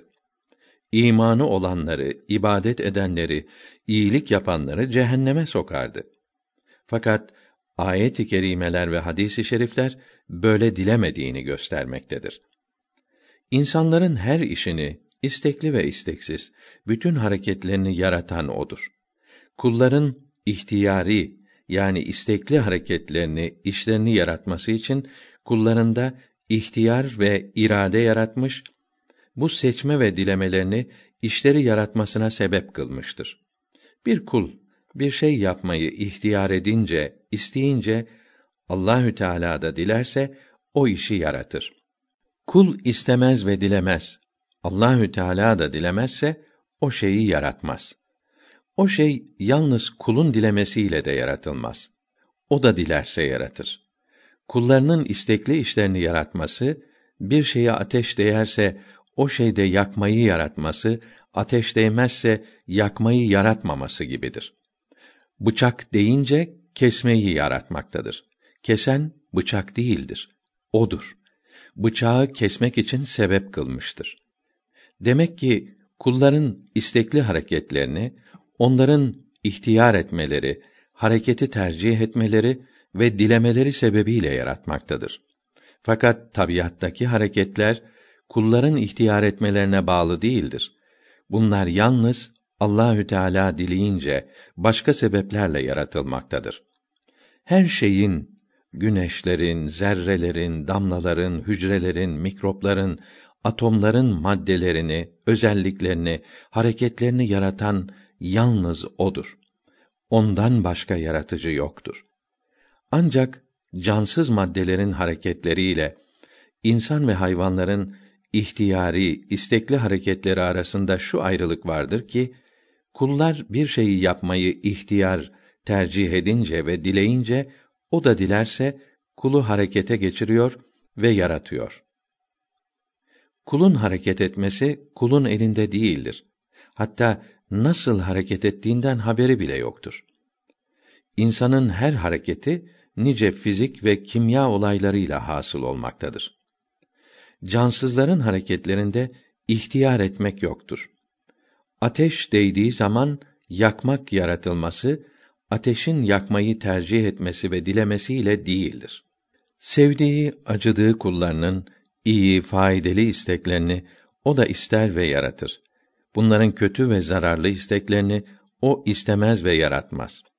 Bu kullarından hep iyi, faydalı işler hasıl olur. Bunlar birçok işlerinin hasıl olmadığı için üzülürler. Bu işlerin zararlı oldukları için yaratılmadığını düşünmüş, anlamış olsalardı hiç üzülmezlerdi. Bunun için sevinirler, Allahü Teala'ya şükrederlerdi. Allahü Teala insanların ihtiyari, istekli işlerini onların kalplerinin ihtiyar ve irade etmelerinden sonra yaratmayı ezelde irade etmiş, böyle olmasını dilemiştir. Ezelde böyle dilemeseydi, istekli hareketlerimizi de biz istemeden hep o zorla yaratırdı. İstekli işlerimizi biz istedikten sonra yaratması, ezelde böyle istemiş olduğu içindir. Demek ki onun iradesi hakim olmaktadır. Kulların istekli hareketleri iki şeyden meydana gelmektedir. Birincisi kulun kalbinin ihtiyar ve iradesi ve kudreti iledir. Bunun için kulun hareketlerine kesbetmek denir. Kesp insanın sıfatıdır. İkincisi Allahü Teala'nın yaratması, var etmesi iledir.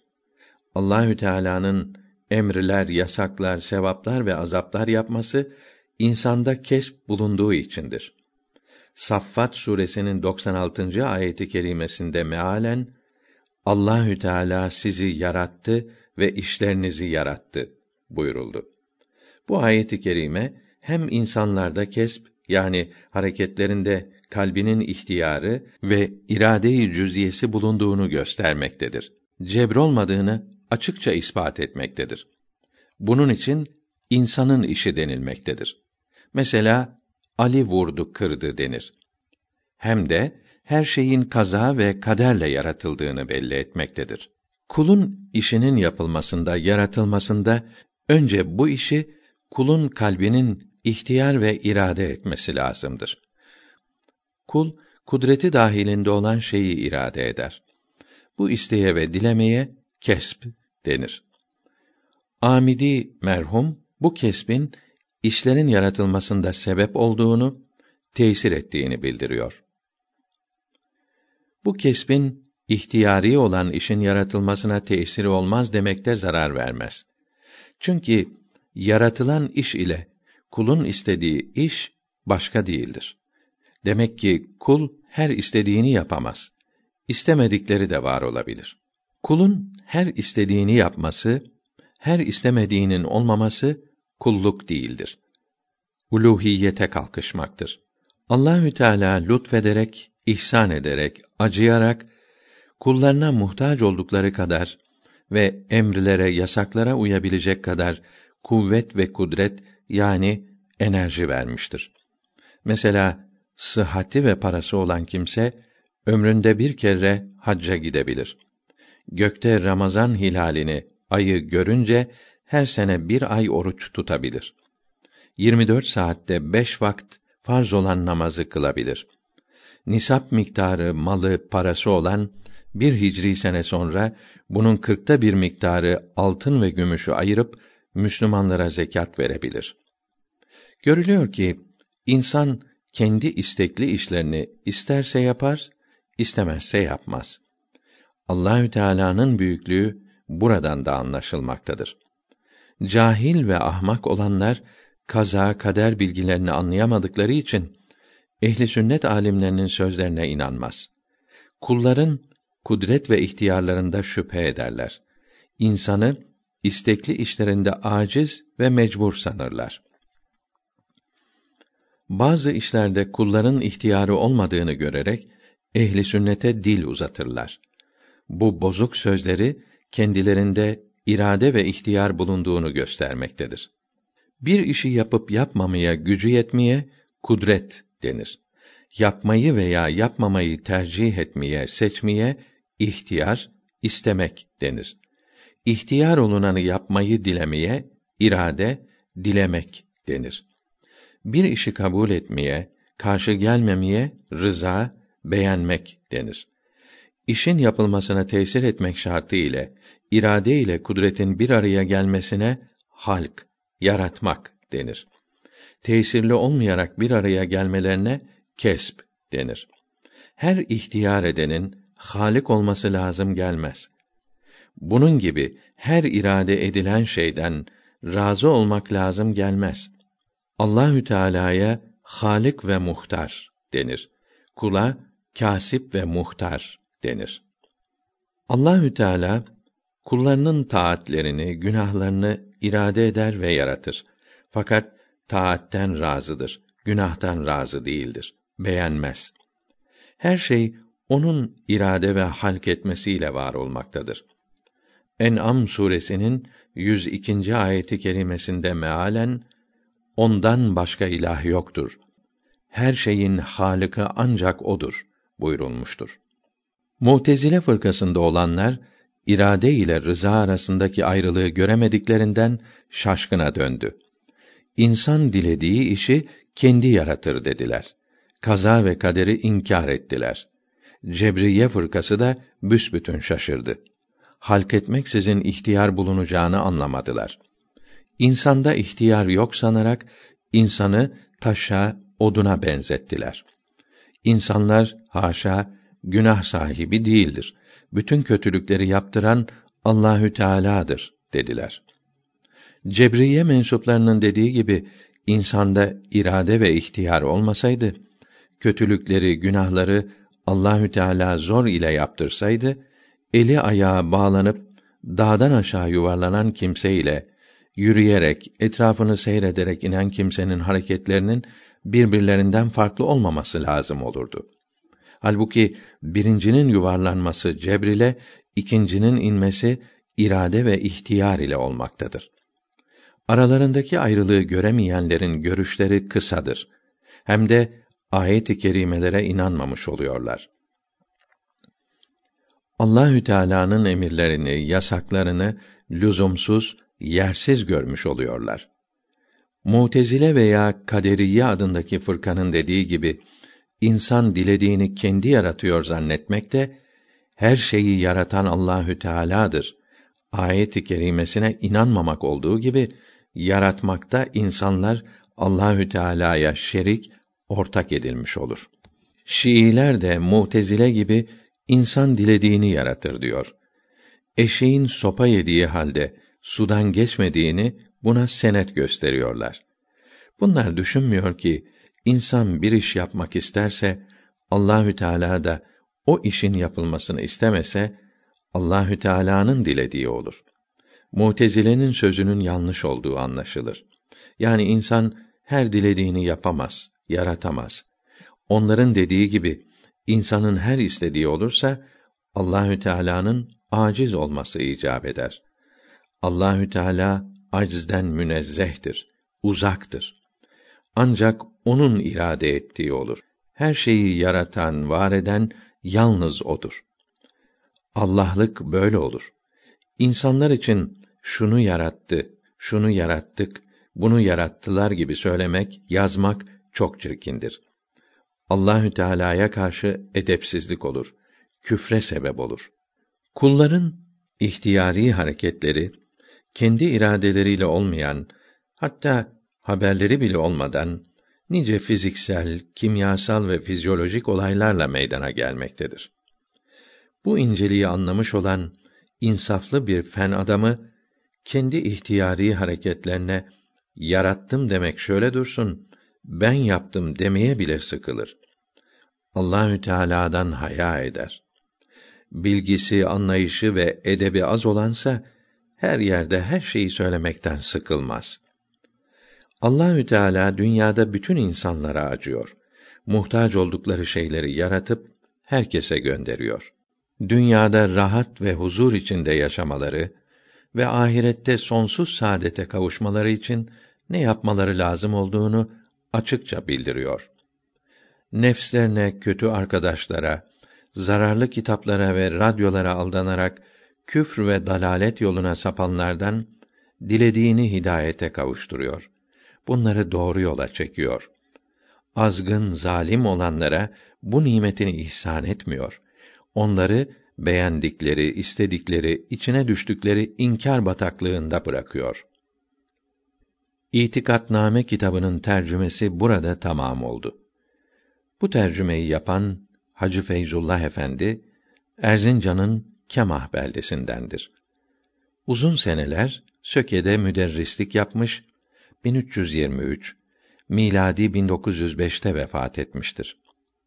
Kitabın yazarı Mevlana Halid-i Bağdadi Osmani Kuddise ruh 1192 Hicri senesinde Bağdat'ın kuzeyinde Şehrezur şehrinde tevellüt 1242 miladi 1826'da Şam'da vefat etti.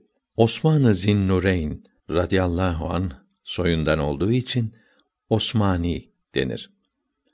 Kardeşi Mevlana Mahmud Sahip Hazretlerine İmam-ı Nevevi'nin Hadis-i kitabındaki ikinci hadis olan ve Hadis-i Cibril adıyla meşhur hadisi şerifi okuturken Mevlana Mahmud Sahip bu hadisi şerifi açıklayarak yazmasını büyük kardeşinden dilemişti.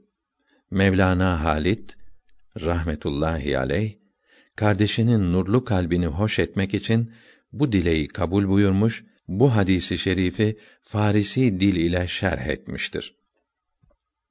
Uyan, gözün aç, akıl, yalvar güzel Allah'a. Yolundan hiç ayrılma, yalvar güzel Allah'a. Her gün beş namazı kıl, Ramazanda oruç tut. Malın çoksa zekat ver, yalvar güzel Allah'a.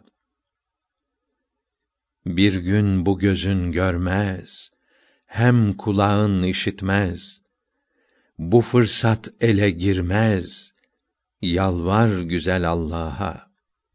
Sağlığı ganimet bil, her saati nimet bil. Emrine itaat kıl, yalvar güzel Allah'a. Ömrünü boş geçirme, nefsine kuvvet verme. Uyan, gaflet eyleme, yalvar güzel Allah'a. Günahın çok olsa da ondan ümmidin kesme. Affı keremi boldur, yalvar güzel Allah'a. Seher vakti rahmeti yağar her memlekete.